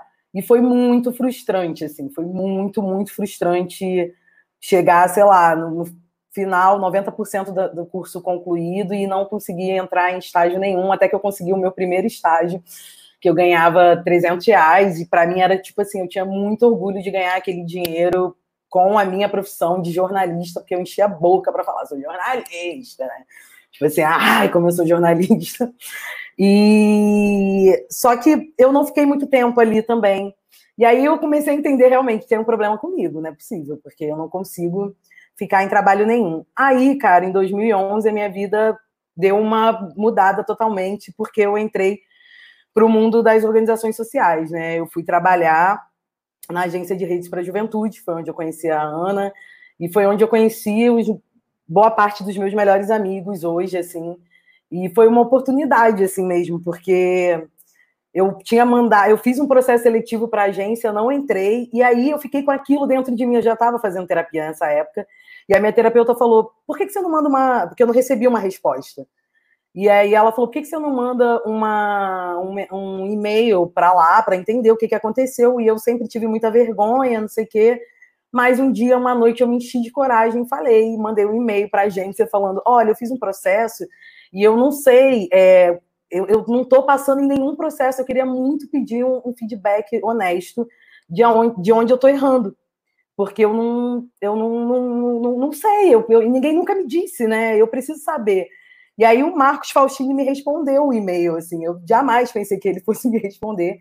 E ele falou, cara, vem aqui fazer uma, uma conversa semana que vem. Aí eu fui, eu entrei para a agência, e depois eu fui trabalhar no Observatório de Favelas, durante, fiquei lá por uns cinco anos, e eu fui me formando, né, também, profissionalmente, com as pessoas que eu fui conhecendo no meio do caminho, né? Então tem aí Yasmin Tainabro, no F. Duarte, pessoas que que foram crescendo, a gente estava crescendo junto também, né, naquele momento, assim, o Júlio Ludemir, que foi um cara que falou para mim, assim, na, em 2011, ele falou, cara, daqui a uns quatro anos, você vai ser uma grande jornalista, e eu, tipo assim, eu vou ser uma grande jornalista, eu não, eu não acreditei muito naquilo, sabe, eu acho que talvez, assim, ali a agência, viver a agência, entrar naquela rede, foi para mim descobrir que existiam outras formas de trabalho com comunicação que não era só a comunicação que eu via na minha universidade tijucana, que era tipo, ah, vamos fazer processo seletivo para entrar nas emissoras de TV, que não sei o quê, porque eu tentei, eu fui até bem longe no, no processo seletivo de uma grande emissora de TV e eu não fiquei, e hoje eu dou graças a Deus de não ter ficado, e até dou graças a Deus de não ter ficado em muitos empregos de comunicação corporativa que eu procurei na época, que hoje eu tenho certeza que isso não tinha nada a ver comigo, e eu dou graças a Deus de não ter ficado, porque talvez a minha história seria outra, né? E aí fui parar no observatório, e aí, tipo, Raika Julie, Thiago Ansel, que foram meus grandes mentores ali, e saí de lá para trabalhar no Olab, que é onde eu tô, já vai fazer tem quase cinco anos.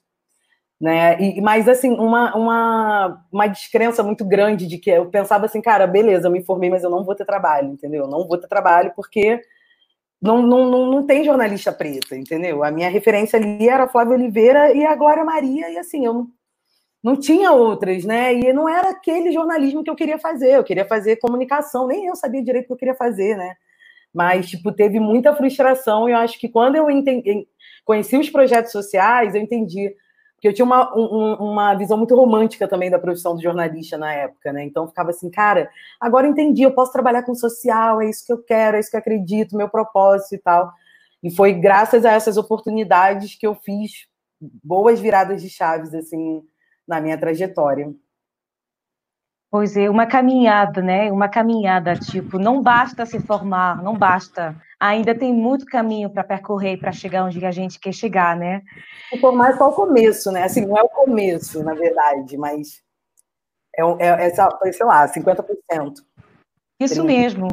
É, é, Preta, você no, no TEDx que você que você onde você falou em 2016 em São Paulo, você também partilhou, né, essa, essas experiências, né? Você mandava currículo e, e mandava, então parece que nunca dava certo, né? E tinha um problema.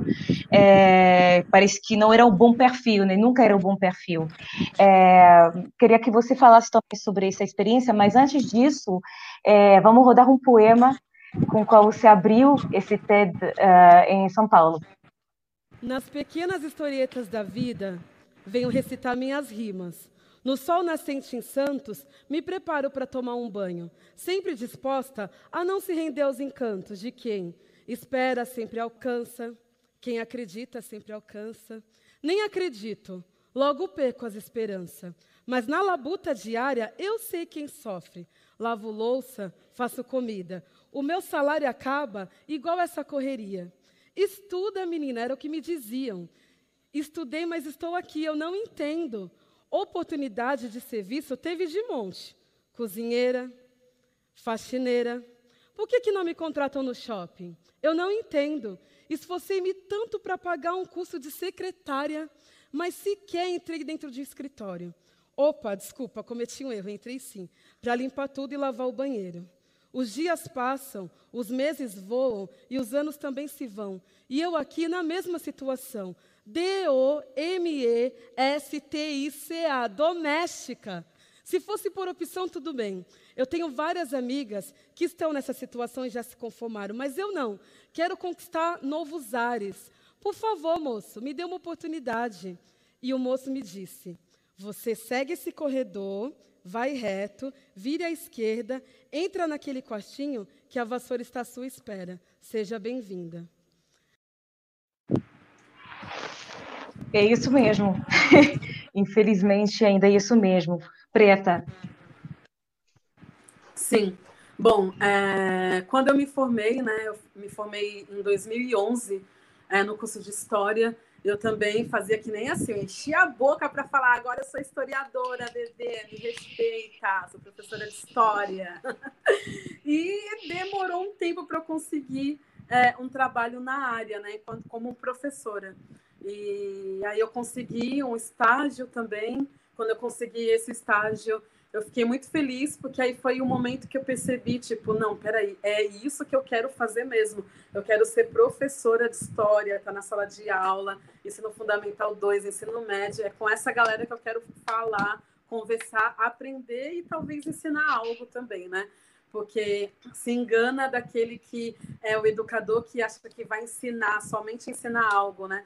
Para mim o estudo ele é cíclico, né? Então você ensina, mas também aprende muito. Então na época que eu fui professora, eu mais aprendia do que ensinava.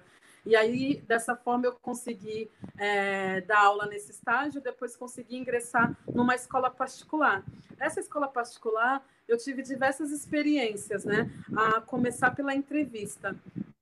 Eu fiz a entrevista e no dia da entrevista falaram que eu tinha que fazer o teste para dar aula. Então eu teria que dar uma aula é, para uma sala qualquer. E aí não me avisaram, né, qual sala que seria. Não me, eu não fui avisada é, antes para eu poder preparar o conteúdo da aula e sair de casa sabendo que eu teria aí que dar uma aula de 50 minutos. Não, é, foi bem na hora da entrevista, já me tiraram da secretaria e já me jogaram dentro da sala de aula. E aí eu consegui o serviço nessa escola. E aí teve uma vez que eu estava na sala dos professores e a gente estava comentando como que cada professor conseguiu ingressar naquela escola, né? E aí os professores falando, ah, minha entrevista aconteceu isso, ah, é, na minha entrevista aconteceu aquilo. E aí eu fui falar que eu tive que fazer aula teste. E aí todo mundo ficou assim, aula teste? Como aula teste? Eu falei, é. Depois da entrevista, me tiraram da sala da direção e me colocaram na sala de aula, junto com os donos da escola, mais a direção, mais a coordenadora pedagógica. E aí ali os meus amigos de profissão ficaram assustados porque eles nenhum deles tiveram que passar por esse processo, né? Ou seja, a escola ela tinha mais de 20 anos e eu seria a primeira professora preta daquela escola. E aí nós pretos sempre somos testados, né? Então não basta eles acreditarem e lerem o meu currículo, as minhas experiências que eu já tinha enquanto historiadora, mas sim tiveram que provar que realmente eu saberia dar aula. E ali eu fiquei durante seis anos e hoje ainda tenho algumas dúvidas com relação ao tempo que eu fiquei lá. Eu consegui é, utilizar de diversos métodos de ensino de vários outros pesquisadores pretos e também criar os meus métodos. Então, era uma escola onde me dava uma abertura gigantescamente. Porém, essa escola já me conhecia como preta rara. Então, eles já liam as minhas postagens, já sabia dos alcances que eu tinha. E aí, até hoje, eu fico meio que em dúvida assim, se realmente a escola estava disposta a, a cumprir a Lei 10.639, né, que é a lei que obriga o ensino de estudo de África nas escolas, se realmente estava disposta ou se era pelo fato de eu ser preta rara, enfim, de com algum receio de escrever-se alguma coisa sobre a escola, que era uma escola particular.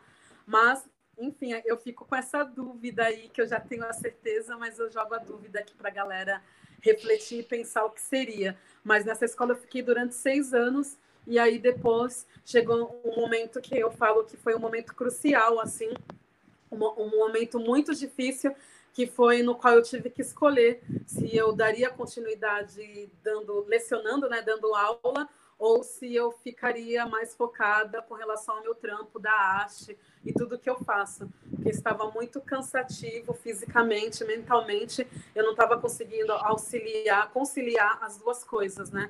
Eu morava em Santos, no litoral de São Paulo, muitas das vezes tinha que ir para São Paulo cantar, da oficina de rima, é, sei lá, oficina de rima na Fundação Casa. E aí, no outro dia, eu tinha que estar às sete horas da manhã, linda e bela, na sala de aula. E ainda com alguns professores também falando: Nossa, será que você vai dar conta? Eu acho melhor você escolher, né? Uma coisa ou outra. Ou seja, enfim, aí eu tive que escolher, e aí eu escolhi pela arte, por tudo que eu faço hoje. Então, meu último emprego é, como professora dentro da sala de aula foi em 2016. E aí foi dessa forma que foi a minha experiência aí. Muito difícil. E, eu, e mais difícil. um sonho da minha mãe, né? De ter carteira assinada, né? E aí também foi um, uma problemática, assim, com relação à minha família, tipo, como você que conseguiu se formar, você viu que foi tão difícil a sua vida, você foi doméstica, agora você é professora, você vai largar o registro em carteira, você vai largar o seu salário fixo para trabalhar em algo que você não sabe como vai fazer para se manter, né? E lembro da minha mãe me chamando, assim, conversando, a minha avó também. A minha avó era um pouco mais sem paciência, né? Ah, já falava, já. A minha mãe já falava: Não, eu acredito no seu potencial, filha, mas olha, você, né, tá vendo aí, tem, não tem casa própria, né? A mãe também não tem. Então, como que vai ser isso? Então, sempre puxando. Então, foi um momento bem difícil, mas aí eu já sabia o que eu queria. E, e, é muito louco que ainda hoje a quantidade de trabalhos que eu faço, né? Que as pessoas falam, nossa, você faz muita coisa, né? Você escreveu livro, dá a, a oficina de rima, oficina de turbante, canta rap, mas eu tenho convicção que a quantidade de trabalho que eu tenho ainda parte do meu maior medo, que é voltar a ser trabalhadora doméstica não pela profissão em si, não pelo trabalho em si, que eu desenvolvi, eu desenvolvia muito bem o meu trabalho enquanto trabalhadora doméstica, mas o medo de voltar para aquela posição que tem o trabalho doméstico aqui no Brasil, com essas com essas amarras da do resquício dessa abolição não conclusa, né? Então hoje eu faço essa autoanálise da quantidade de trabalho que eu tenho e ao medo de voltar a ser doméstica. Nossa, foi Porque esse caminho. Está sempre aberta, né, para as mulheres pretas o trabalho é. doméstico. Ele vai estar tá sempre aí. Quando faltar grana, você não tem trampo, você não tem as paradas que você tem que fazer, é só uma ligação, ligar para quem já é doméstica, aparece no mesmo dia, assim. Então é um dos, um dos medos. E um caminho de guerreiras, né? Um caminho de guerreiro mesmo, né? É, a gente chega num ponto, acha que já, né? Já dá para, mas não, a gente tem que se preparar porque, né? É outro capítulo, vamos para frente, avante, avante. É, mas é, é, lindo ver que vocês três, nossas quatro, conseguimos. Foi difícil, foi, né, foi uma luta e ainda existe esse momento de luta, de reflexão, de, de dúvida, mas é, a gente sabe agora, hoje, que o nosso lugar, ele é onde que a gente quiser que ele esteja, né? Acho que é, também essa percepção é muito importante.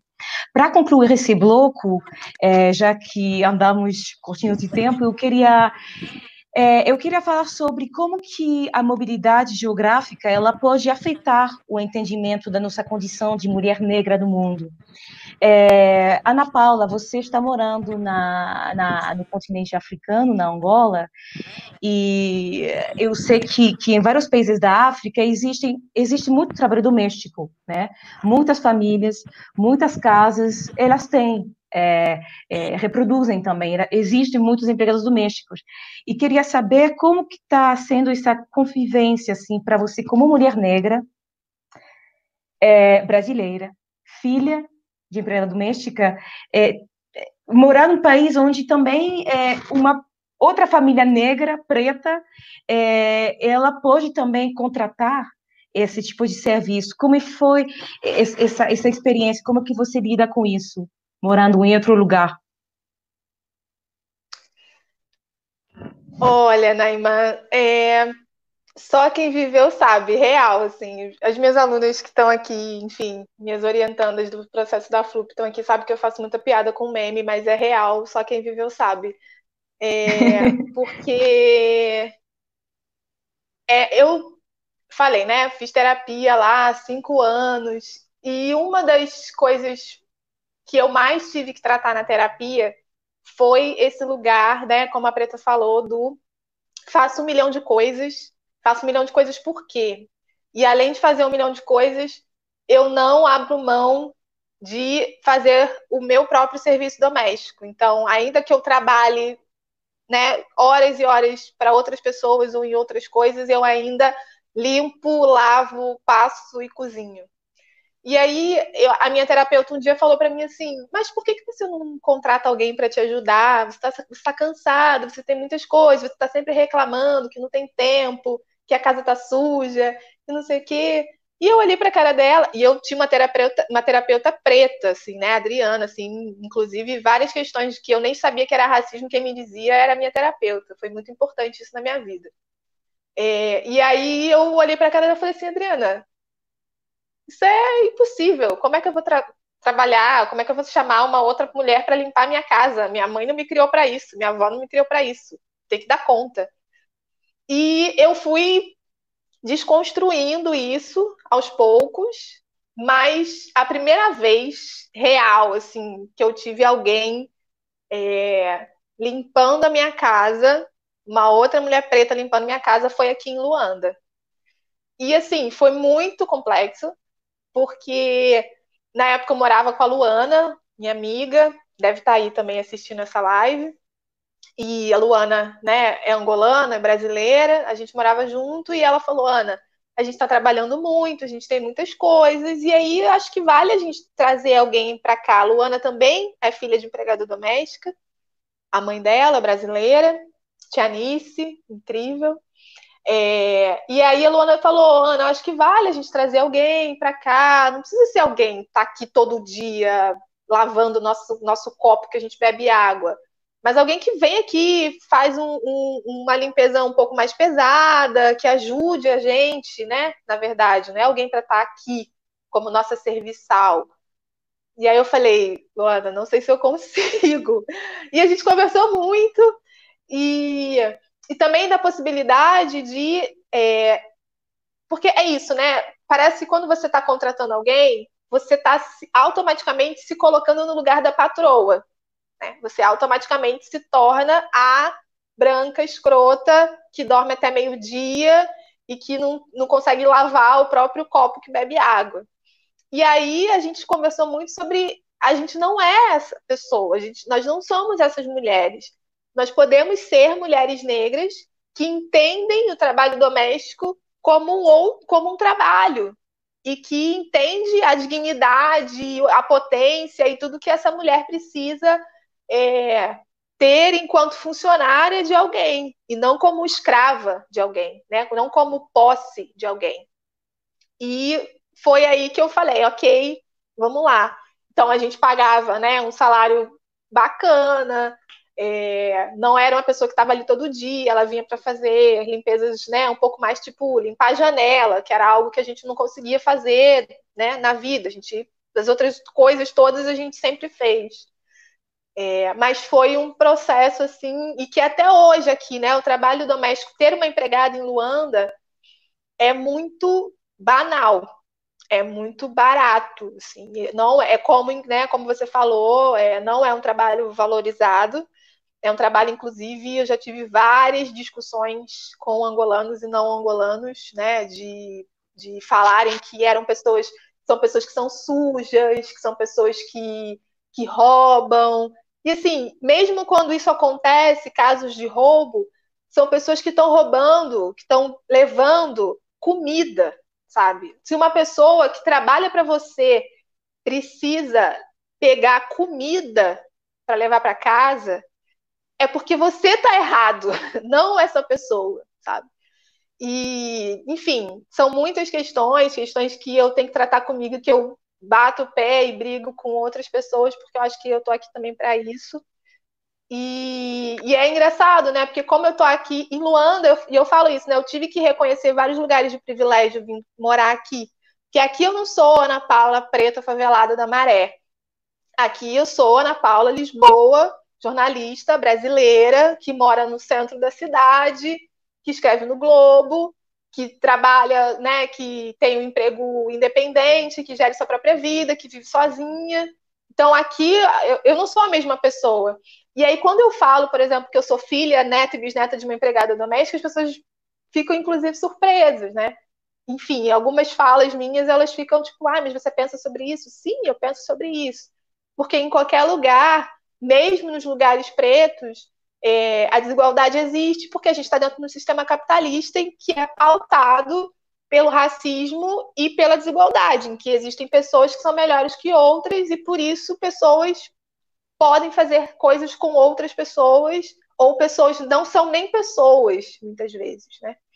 Então, isso acontece de várias formas, mas estamos aí Olha, e ah, eu só queria comentar uma coisa também disso que a Preta falou, que é, eu acho muito importante, assim, essa coisa de fazer muitas coisas, né? Uma das minhas metas em 2019, em 2020, né, e enfim, já vem do, do ano passado, na verdade, é tornar a minha vida uma vida possível. Eu fiz um mapa e percebi que eu vivo uma vida impossível. Que tudo que existe na minha vida, se eu coloque, se eu, sabe, fizer um, um, um na verdade eu fiz, né? Um encadeamento, a minha vida é impossível com a quantidade de coisas que ela tem. Então eu falei, tá, então minha meta é tornar minha vida possível. E uma dessas formas é confiar muito em Oxum, assim, que foi a orixá que me disse desde o primeiro dia que sempre vai haver prosperidade e fartura. Não se preocupa, tipo, vai, faz o que você tem que fazer, vive a sua vida, vive com calma, sabe? A minha, a minha Yolorixá, a mãe de Elisa, primeira vez que a gente se encontrou, ela falou isso para mim, assim, Ana, você tem que ser mais Oxum, você tem que sentar e se abanar um pouco. Você tá aí apressada, fazendo um monte de coisa. Senta e se abana. Espera, tá tudo bem, sabe? Mas é óbvio, é um aprendizado, porque a gente está acostumado o tempo inteiro a estar tá em um milhão de lugares e fazendo um milhão de coisas e achar, inclusive, que nunca vai dar conta. A gente tem uma sensação de dívida. O mundo é que nos deve. O mundo nos deve muito, assim, não tem dinheiro no mundo que pague o que o mundo, o Brasil, nos deve. E aí a gente acha que a gente está sempre devendo, a gente está sempre em dívida, a gente está sempre tendo que estudar mais, que ler mais, que ouvir mais, que falar mais, que estar tá mais em live, que trabalhar mais, quando na verdade a gente deveria sentar e receber só. Eu estou tentando receber um pouco nesse momento, pelo menos. Obrigada, Ana Paula. Acho muito interessante quando você trouxe essa questão, né, de, de ter ou não uma pessoa que vai trabalhar para você e de, de, você de repente se colocar no lugar aí da patroa, né? E acho que a Preta teve uma fala numa live uma com a Benita da Silva, que foi uma das, das melhores lives que eu assisti durante a quarentena, fala sobre a humanização da profissão, é, né? Porque você pode ser um patrão que tem um, um humano, né? Que trata com dignidade a pessoa para quem que trabalha para você, né? E acho que a partir do momento que você tem uma percepção humana é, é, é, de igualdade, isso também pode, né? Talvez modificar as relações, as, as relações sociais, as relações de trabalho. Um, meninas, eu vou chamar já terceiro bloco. A gente está chegando ao final dessa mesa, estourando já o tempo.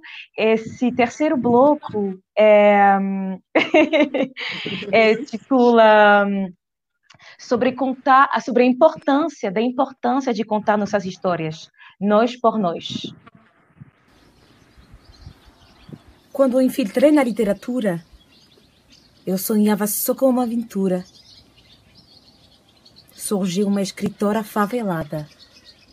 Chama Carolina Maria de Jesus. Depois, eles começaram a me invejar. E assim eu fui desiludindo. Então, nesse terceiro bloco, eu quero falar sobre a importância da gente é, conhecer, entender a nossa história para divulgá-la, porque acho que essa questão da, da, da, representatividade, da representatividade, desculpa, é essencial, é essencial para romper, para romper esse padrão. E começando esse bloco, eu ao ler o quarto de despejo, me deparei muito com o que a Carolina, ela descreve a, a, as relações que ela tem com as outras mulheres na favela do Canindé, né? Ela, por ser uma mulher solteira, com três filhos, que assume muito esse papel da mulher solteira, né? Não quer homem, não quer, não quer problema, ela quer cuidar dos filhos, escrever e ser publicada.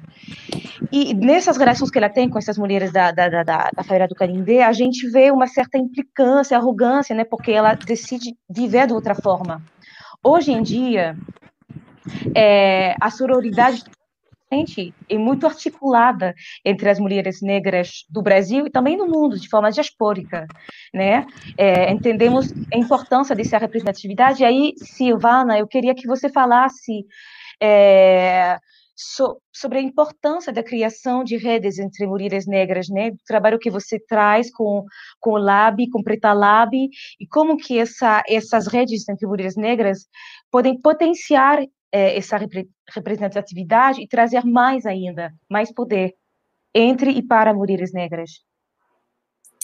É, eu acho que um dos movimentos mais bonitos que eu vi acontecer assim, nos últimos dez anos é sem dúvida um movimento de mulheres negras, assim, né? E talvez seja porque eu fui adulta nesses últimos dez anos e eu consiga olhar para eles me sentindo parte disso também. É, e muito nessa pegada de discutir representatividade, de quanto que isso é importante, quanto que representatividade importa. Hoje, né, eu acho que eu fui muito ousada, e eu não acho que ousadia é muito uma característica que eu tenho em geral, assim, embora admire, quando eu quis falar de mulheres negras em tecnologia, né? E tem uns três anos que isso aconteceu, e eu sempre respondia quando me perguntavam: ah, por que, você acha assim que tem poucas mulheres negras é, no, na, na, tecnologia? Eu sempre achei que dois motivos, né, pelo menos, dão conta de responder isso, que é a falta de oportunidade e a falta de representatividade, né? Porque é muito difícil, eu já falei isso várias vezes, sonhar com coisas que você nem imagina que você pode ser né? Então, não sei, sonhar em ser astronauta, sonhar é, em, em, ter outros tipos de profissão, né? Ou contrariar as estatísticas para as quais a gente está predestinada, como a Preta botou muito bem, ser empregada doméstica é hereditário, né? No Brasil. E eu acho que eu fui ousada porque, nesse primeiro momento, muitas pessoas falavam: ah, mas você está querendo é, dividir o movimento de mulheres, porque ser uma mulher em tecnologia já é muito complicado. É, ah, ou então, tipo, ah, isso é perfumaria. Tipo, isso não faz muito sentido. E foram as mulheres negras, né, e outras mulheres também, mas principalmente as mulheres negras e os movimentos sociais, as bolhas negras, enfim, que abraçaram essa ideia. E eu tinha muita vergonha de falar, gente, são tantas mazelas das mulheres negras, eu tô aqui querendo discutir tecnologia, né? E quando isso começou a fazer sentido para outras mulheres também, eu falei, cara, então peraí, então é, isso daí eu não tô, eu tô num caminho certo. Eu acho que representatividade é muito importante. A gente é aí, né? Talvez a, a gente é a primeira geração das nossas famílias a romperem, né, a contrariar as estatísticas. Achei muito curioso que nós três, tanto eu, Ana e Preta, somos as filhas mais velhas, né, das nossas famílias mas hoje eu tenho pensado que a gente tem que ir mais além da representatividade, né? A gente, a nossa busca não é só por representatividade, porque como a gente vive num sistema capitalista, é isso, tudo vira commodity, tudo vira facilmente a nossa luta, né? Ela vira facilmente produto para marcas, para um monte de coisa. A gente vê aí o que está com. Tem muitos exemplos recentes para mostrar. Então, eu acho que hoje a busca é por representatividade, sim, mas mais que isso é por equidade. Né? A gente precisa ter uma sociedade que, que seja menos desigual, né? E aí não é só óbvio que, pô, me ver na TV, me ver num filme, comprar uma boneca negra, tudo isso é muito importante. E, e, eu acho que é isso que faz com que a gente possa sonhar, né? Eu sou muito polianona dos sonhos, assim, eu acho que sonhar é uma é uma coisa, é um poder muito grande, né, que a gente tem. Eu acho que eu só cheguei aonde eu tenho chegado porque eu sonhei muito e eu quis muito, embora nunca tinha tido, nunca tive metas assim muito concretas e estabelecidas, mas eu penso que além da representatividade, a gente precisa ter equidade, né? Que é essa ideia de tipo ter um sistema menos desigual. Eu não quero só me ver na tela, né? Eu quero fazer o filme. Então, é meio que dentro disso tudo, hoje eu acho que representatividade é, sem dúvida, uma camada extremamente importante, mas a gente precisa ir um pouco além dela, porque nesse sistema capitalista tudo vira commodity, né? Facilmente. Então, não é só ter negros na frente da, da, câmera, não é só ter negros na propaganda ou dizer, ah, na minha empresa tem pessoas negras, né? Não, eu quero fazer a empresa, eu quero fazer a propaganda, eu quero, sabe, eu quero pensar isso. E não só estar tá ali para cumprir um. dar o selo de diversidade para esses espaços, né? Então, é meio que hoje eu tenho pensado muito mais nessa ideia da equidade e ampliar um pouco a visão em relação a representatividade, que realmente é de fato muito importante. A gente precisa dar um passo além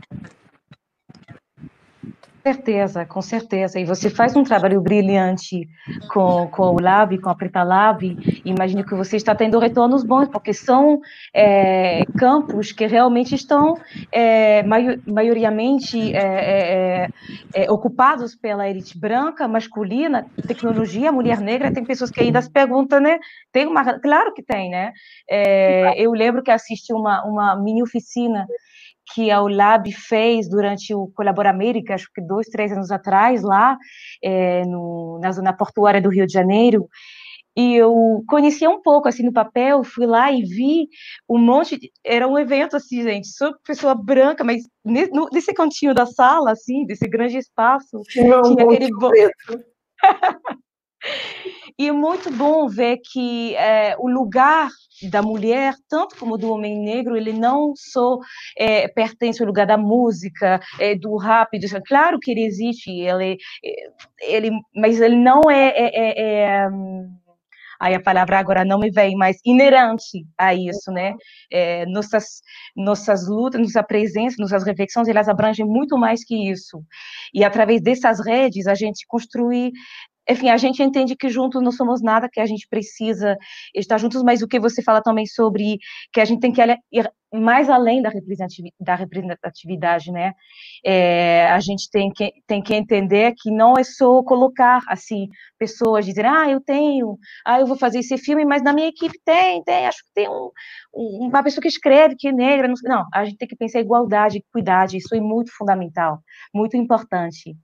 É, eu é, acho só fazendo um complemento, né? Eu acho que em relação à tecnologia, por exemplo, né? Se há três anos atrás, quase quatro, eu tinha vergonha de querer falar de mulheres negras e tecnologia, nesse pouco tempo a gente percebe o quanto que era importante criar um espaço para poder fazer isso, né? Então tem um monte de projeto hoje que discute isso.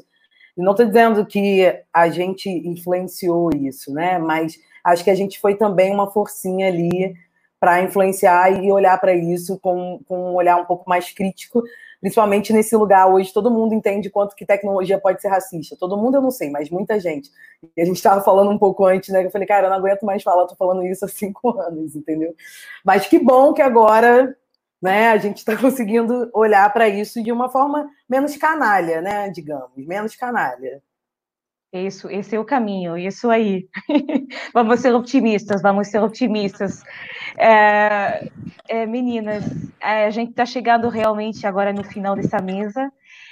Então, eu vou, vou fazer uma pergunta para cada uma de vocês. Vou pedir, ao mesmo tempo que respondem para a pergunta, trazer as considerações finais, por favor, de forma um pouco breve, já que as três vão, vão, vão falar. É, bom, a gente falou né, sobre a importância de, dessa da gente contar as histórias. Eu sei que cada uma de vocês, é, no trabalho de vocês, tem essa, é, tem essa percepção dessa importância. Ana Paula Lisboa, você é, escreveu, dirigiu uma reportagem né, é, chamada é, Rompendo o Ciclo, onde você faz essa pesquisa, né? Você vai ao encontro das mães, das filhas de empregadas, para entender a construção desse ciclo vicioso, né? E para entender, sobretudo, o mecanismo que a gente usa, que essas mulheres usam para fazer essa saída, né? Que, que, que, hoje em dia tem, tem poucos dados sobre isso, tem muito, tem uma escassez, uma falta de dados sobre essas mulheres negras que sim não são mais empregadas, elas são jornalistas, elas são professoras, elas são artistas, e parece que a sociedade não quer mostrar isso, né? Mas isso existe, é possível. Essa mesa é um lindo, belo, maravilhoso exemplo disso. Então, quero, queria que você falasse um pouco sobre essa experiência, também trazendo as suas considerações final, e também queria pedir para a Preta falar do seu livro, é, né? Porque ali você também tá é uma é um diário que você que você tem nesse livro, né? Você é, se torna uma porta-voz. Você nesse livro conta as experiências de é, milhões de mulheres no Brasil. Você se torna um, uma certa Carolina também. Então queria que você também falasse sobre essa importância de de contar essas histórias que não são só histórias de mulheres empregadas, né? E também contar, falar sobre a história do Brasil, e Silvana também queria que você falasse sobre, sobre isso. Eu sei que você falou, você na Flup Presidente fez um, um podcast, né, com, com, é, com mulheres negras, mulheres da comunidade também é, LGBTQI+, e queria que você também falasse sobre a importância de contar nossas histórias, mas que nós contamos nossas próprias histórias, trazendo também as considerações finais. Obrigada. Brevemente, se puder. E vou dar a palavra para a Preta Rara para começar. Eu. Bom, é, é, de extrema importância realmente a gente poder registrar e contar a nossa própria história, né? Por muito tempo a nossa história foi contada por outras pessoas, né? Pessoas brancas, sempre no eurocentrismo, e aí a gente está tendo aí a, a possibilidade de registrar a nossa história. E aí em 2016, quando eu criei a página Eu Empregada Doméstica, foi partindo desse ponto também, né? Do quanto as redes sociais elas têm prazos de validade, né? Já teve o Orkut, que não tem mais, ICQ, MSN, enfim. E aí eu percebi na qualidade de relatos que comprovava a situação de, de um determinado grupo que tem cor, tem classe, tem gênero, da, que são as trabalhadoras domésticas. E aí fiquei pensando, meu, se deixar de existir o Facebook, como que vai ser? Vou perder todos esses relatos? E aí foi é, com esse incômodo que eu resolvi é, criar, né, escrever o livro Eu Empregada Doméstica, juntando, é, selecionando mais de 5 mil relatos que eu já havia recebido no e-mail, né, de trabalhadoras domésticas pelo Brasil todo. E, e aí coloquei esses relatos no livro, então os relatos são inéditos, relatos que não foram para a página lá no Facebook. Hoje a página está com mais de 162 mil seguidores lá no Face, eu empregada doméstica.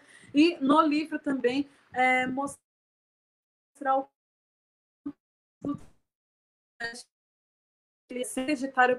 então a abertura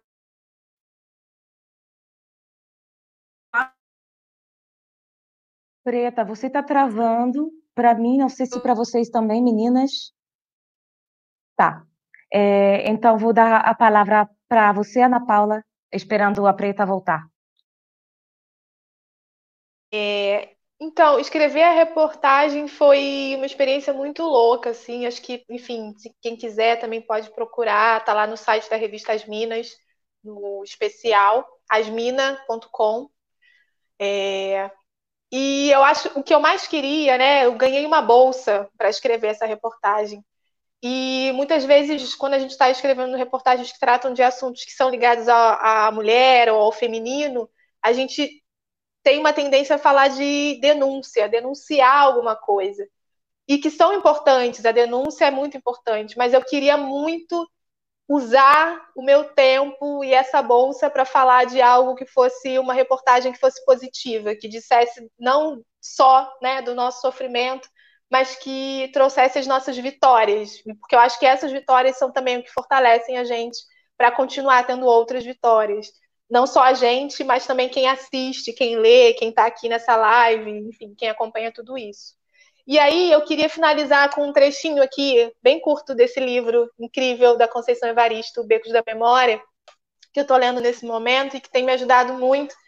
E a Conceição é, é uma pessoa que mata todos os personagens, né? Mata ou fisicamente ou simbolicamente. E esses dias eu estava lendo, chorando muito. Não sabia se estava chorando por mim, pelo personagem, pelo mundo, por tudo isso. Mas tem um personagem no livro que é o tio Tatão. E aí ele tem uma fala para Maria Nova, ele meio que dá uma bronca nela, e foi uma bronca que bateu em mim, que eu acho importante. Menina, o mundo, a vida, tudo está aí. Nossa gente não tem conseguido quase nada. Todos aqueles que morreram sem se realizar, todos os negros escravizados de ontem, os supostamente livres de hoje, se libertam na nossa vida, na vida de cada um de nós que consegue viver, que consegue se realizar. A sua vida, menina, não pode ser só sua. Muitos vão se libertar, vão se realizar por meio de você. Os gemidos estão sempre presentes. É preciso ter ouvidos, olhos e corações abertos. Então, que a gente continue se realizando. Eu fiz um acordo comigo mesma, com Conceição, com Tio Tatão e com Maria Nova, que a cada realização minha são 100 negros que eu liberto, é, no passado, no presente e no futuro. Então, cada coisa que eu faço são mais 100, então que a gente possa fazer muitas coisas para que a gente tenha centenas de milhares de negros livres realmente no mundo. É isso, obrigada. Achei. Muito obrigada, Ana Paula. Preta, você queria falar do livro? Estava falando sobre o livro. Te devolvo é, a palavra a internet deu uma gongada aqui. Bom, e aí é isso. O livro ele traz a narrativa da minha avó, né? É, relatos da minha avó, relatos da minha mãe e o meu auditário ainda mulheres pretas. O livro ele foi lançado e estão me ouvindo? Agora sim. Tá travado um pouco, mas continua, vamos ver. Oi. Pode Tô falar. Aqui. Tá, tá. Pode falar, Preta. Tá, tá. O livro saiu pela letramento. Empregada do. Bom, acho que espero que ela volte realmente para encerrar essa mesa.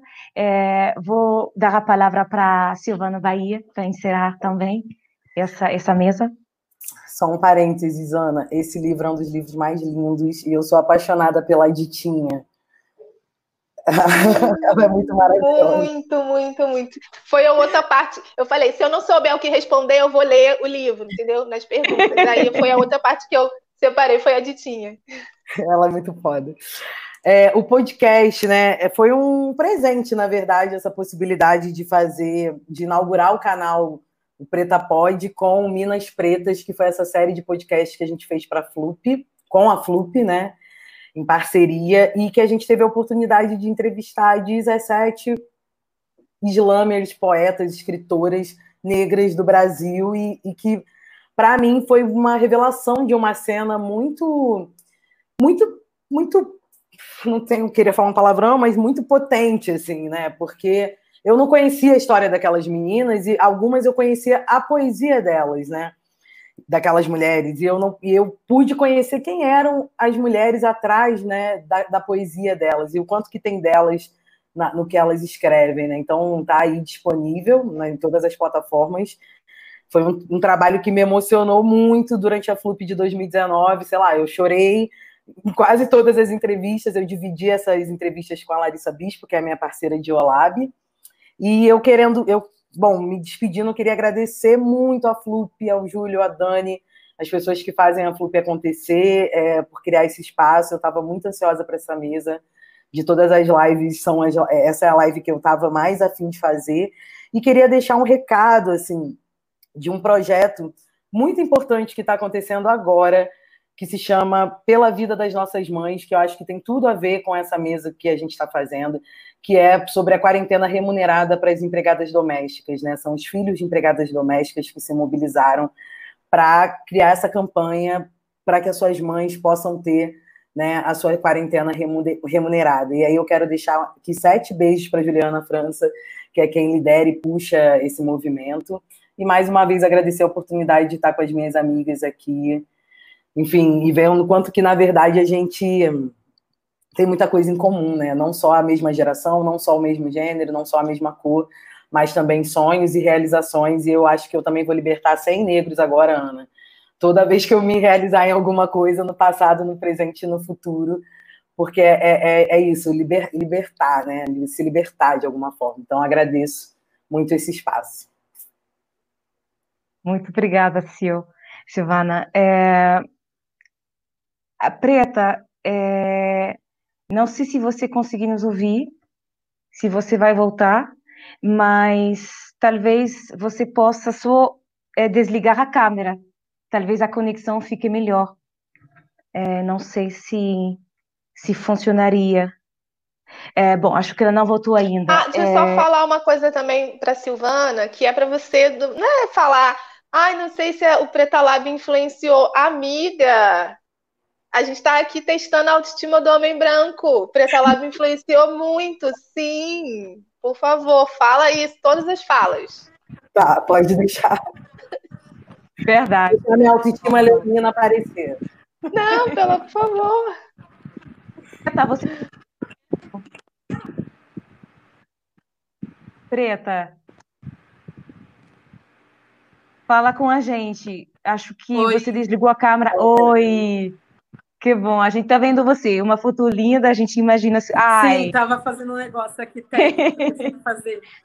Se ficar muito instável, se ficar muito instável, Preta, vou te pedir para desligar a câmera e só ficar com o áudio conectado.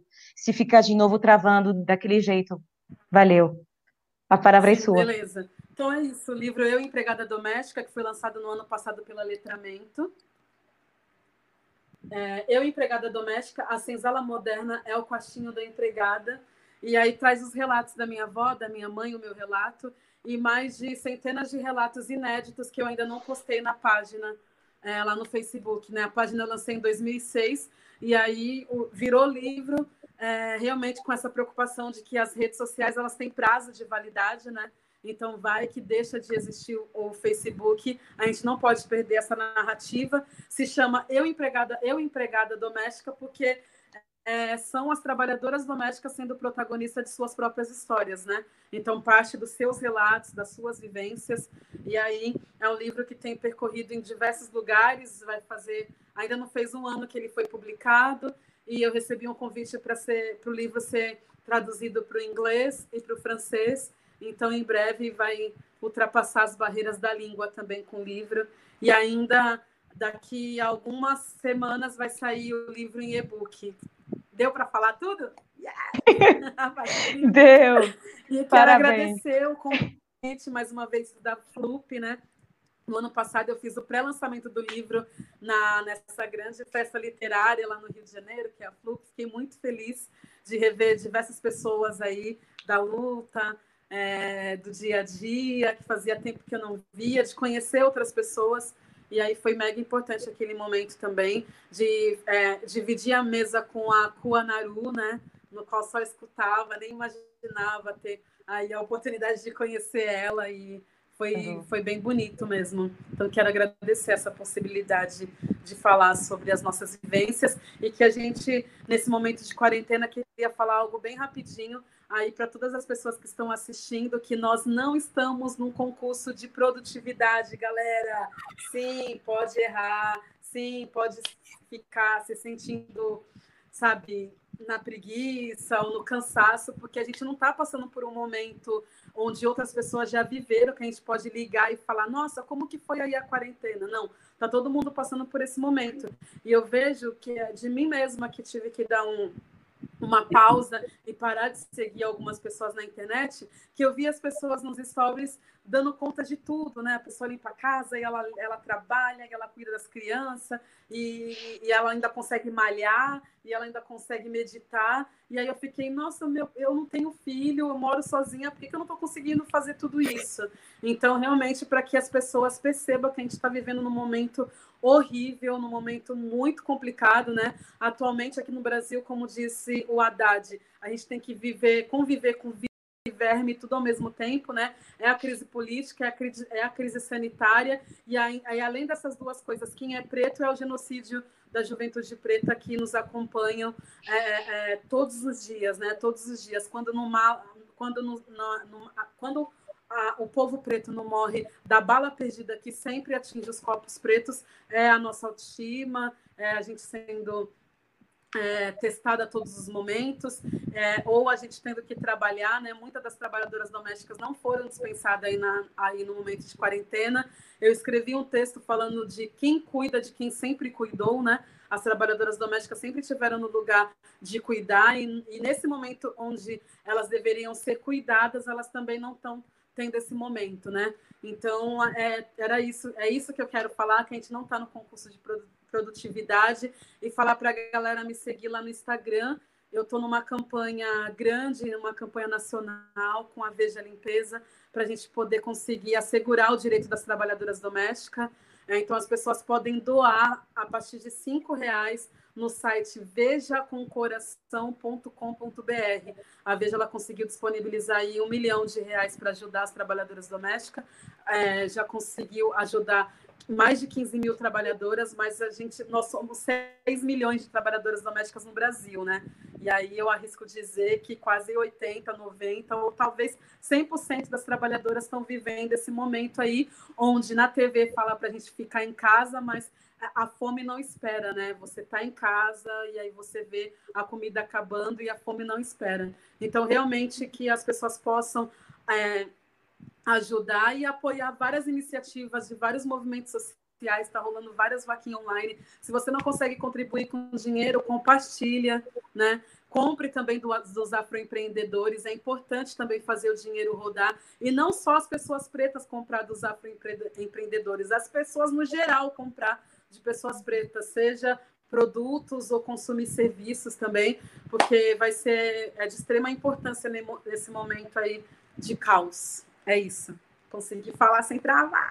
Uh, obrigada, obrigada.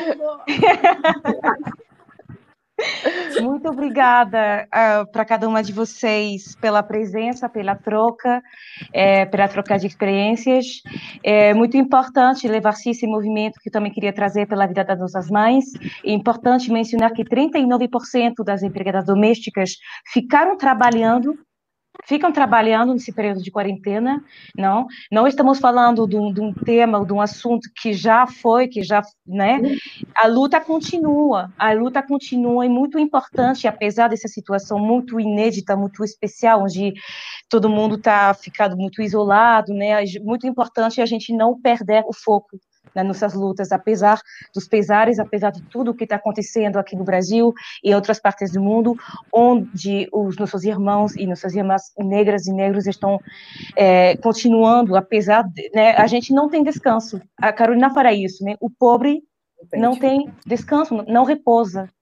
É, mas é isso, ficar atento, é, não se colocar muita pressão na produtividade. Obrigada, Preta, vou tentar ficar com isso.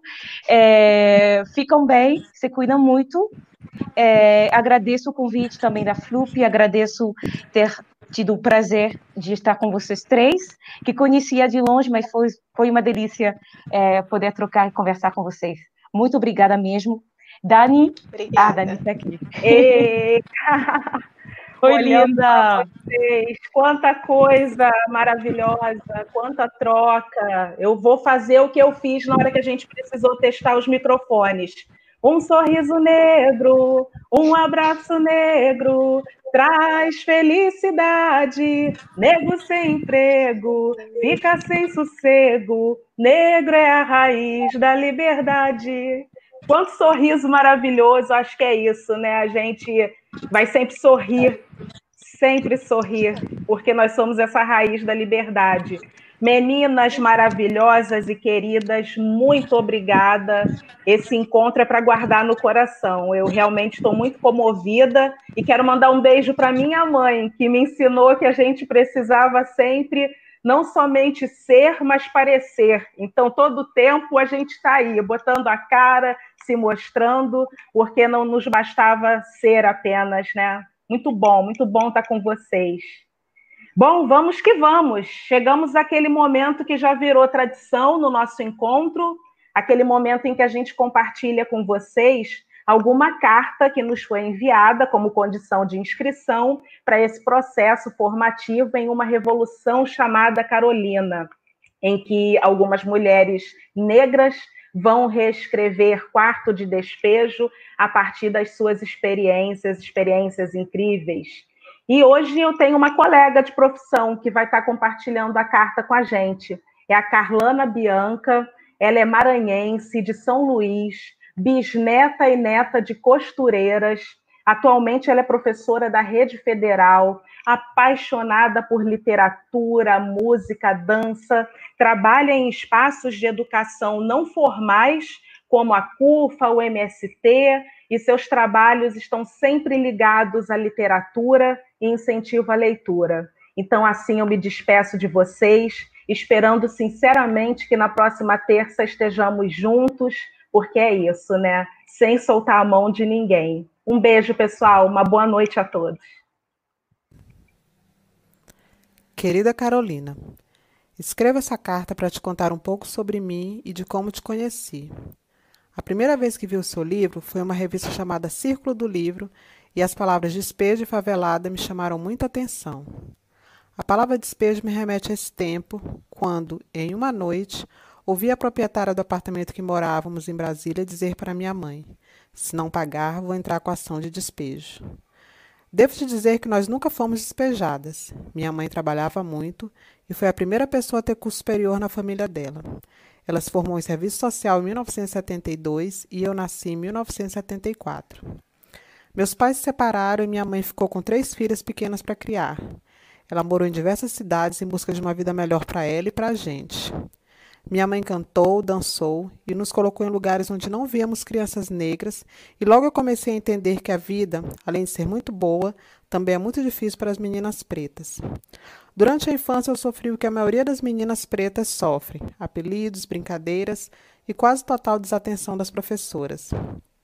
Quando eu entrei na adolescência, me, me senti despejada da vida afetiva. Parecia que os garotos não gostavam de mim e que as minhas amigas, a maioria brancas, também não. Sabe, Carolina, mesmo eu tendo acesso a alguns bens culturais que a maioria das meninas negras não tem, demorei um pouco para me encontrar profissionalmente. Comecei uma, duas, três, quatro graduações e só me formei aos 39 anos. Na terapia eu descobri que esse processo pode ser chamado de autossabotagem. E hoje sei que o racismo e o preconceito contribuíram muito para que isso acontecesse. Não é só na favela que a vida é difícil para as mulheres pretas. Mesmo antes de me formar, sempre trabalhei com educação. Morei alguns anos no Rio de Janeiro e trabalhei na CUFA, na Cidade de Deus, em uma sala de leitura que tem o seu nome. Esses anos em que morei e trabalhei no Rio de Janeiro foram muito importantes para que eu me encorajasse e me engajasse como mulher negra. Carolina, ainda não consegui contar as minhas histórias para ninguém, por isso acho que você vai ser a melhor destinatária. Você passou pela minha vida diversas vezes, mas, devo te dizer a verdade, eu nunca consegui terminar de ler o seu livro. Parece que os despejos físicos e emocionais ainda dói, mas quero voltar. Quero voltar ao quarto e reelaborar os meus despejos através da literatura e te dizer que não seremos mais despejadas, porque o nosso lugar é aqui, do lado de dentro. 60 Carolinas, 60 Revoluções. Uma revolução chamada Carolina. O podcast da FLUP em homenagem aos 60 anos do quarto de despejo. As lives estão disponíveis no canal da FLUP no YouTube, FLUP RJ.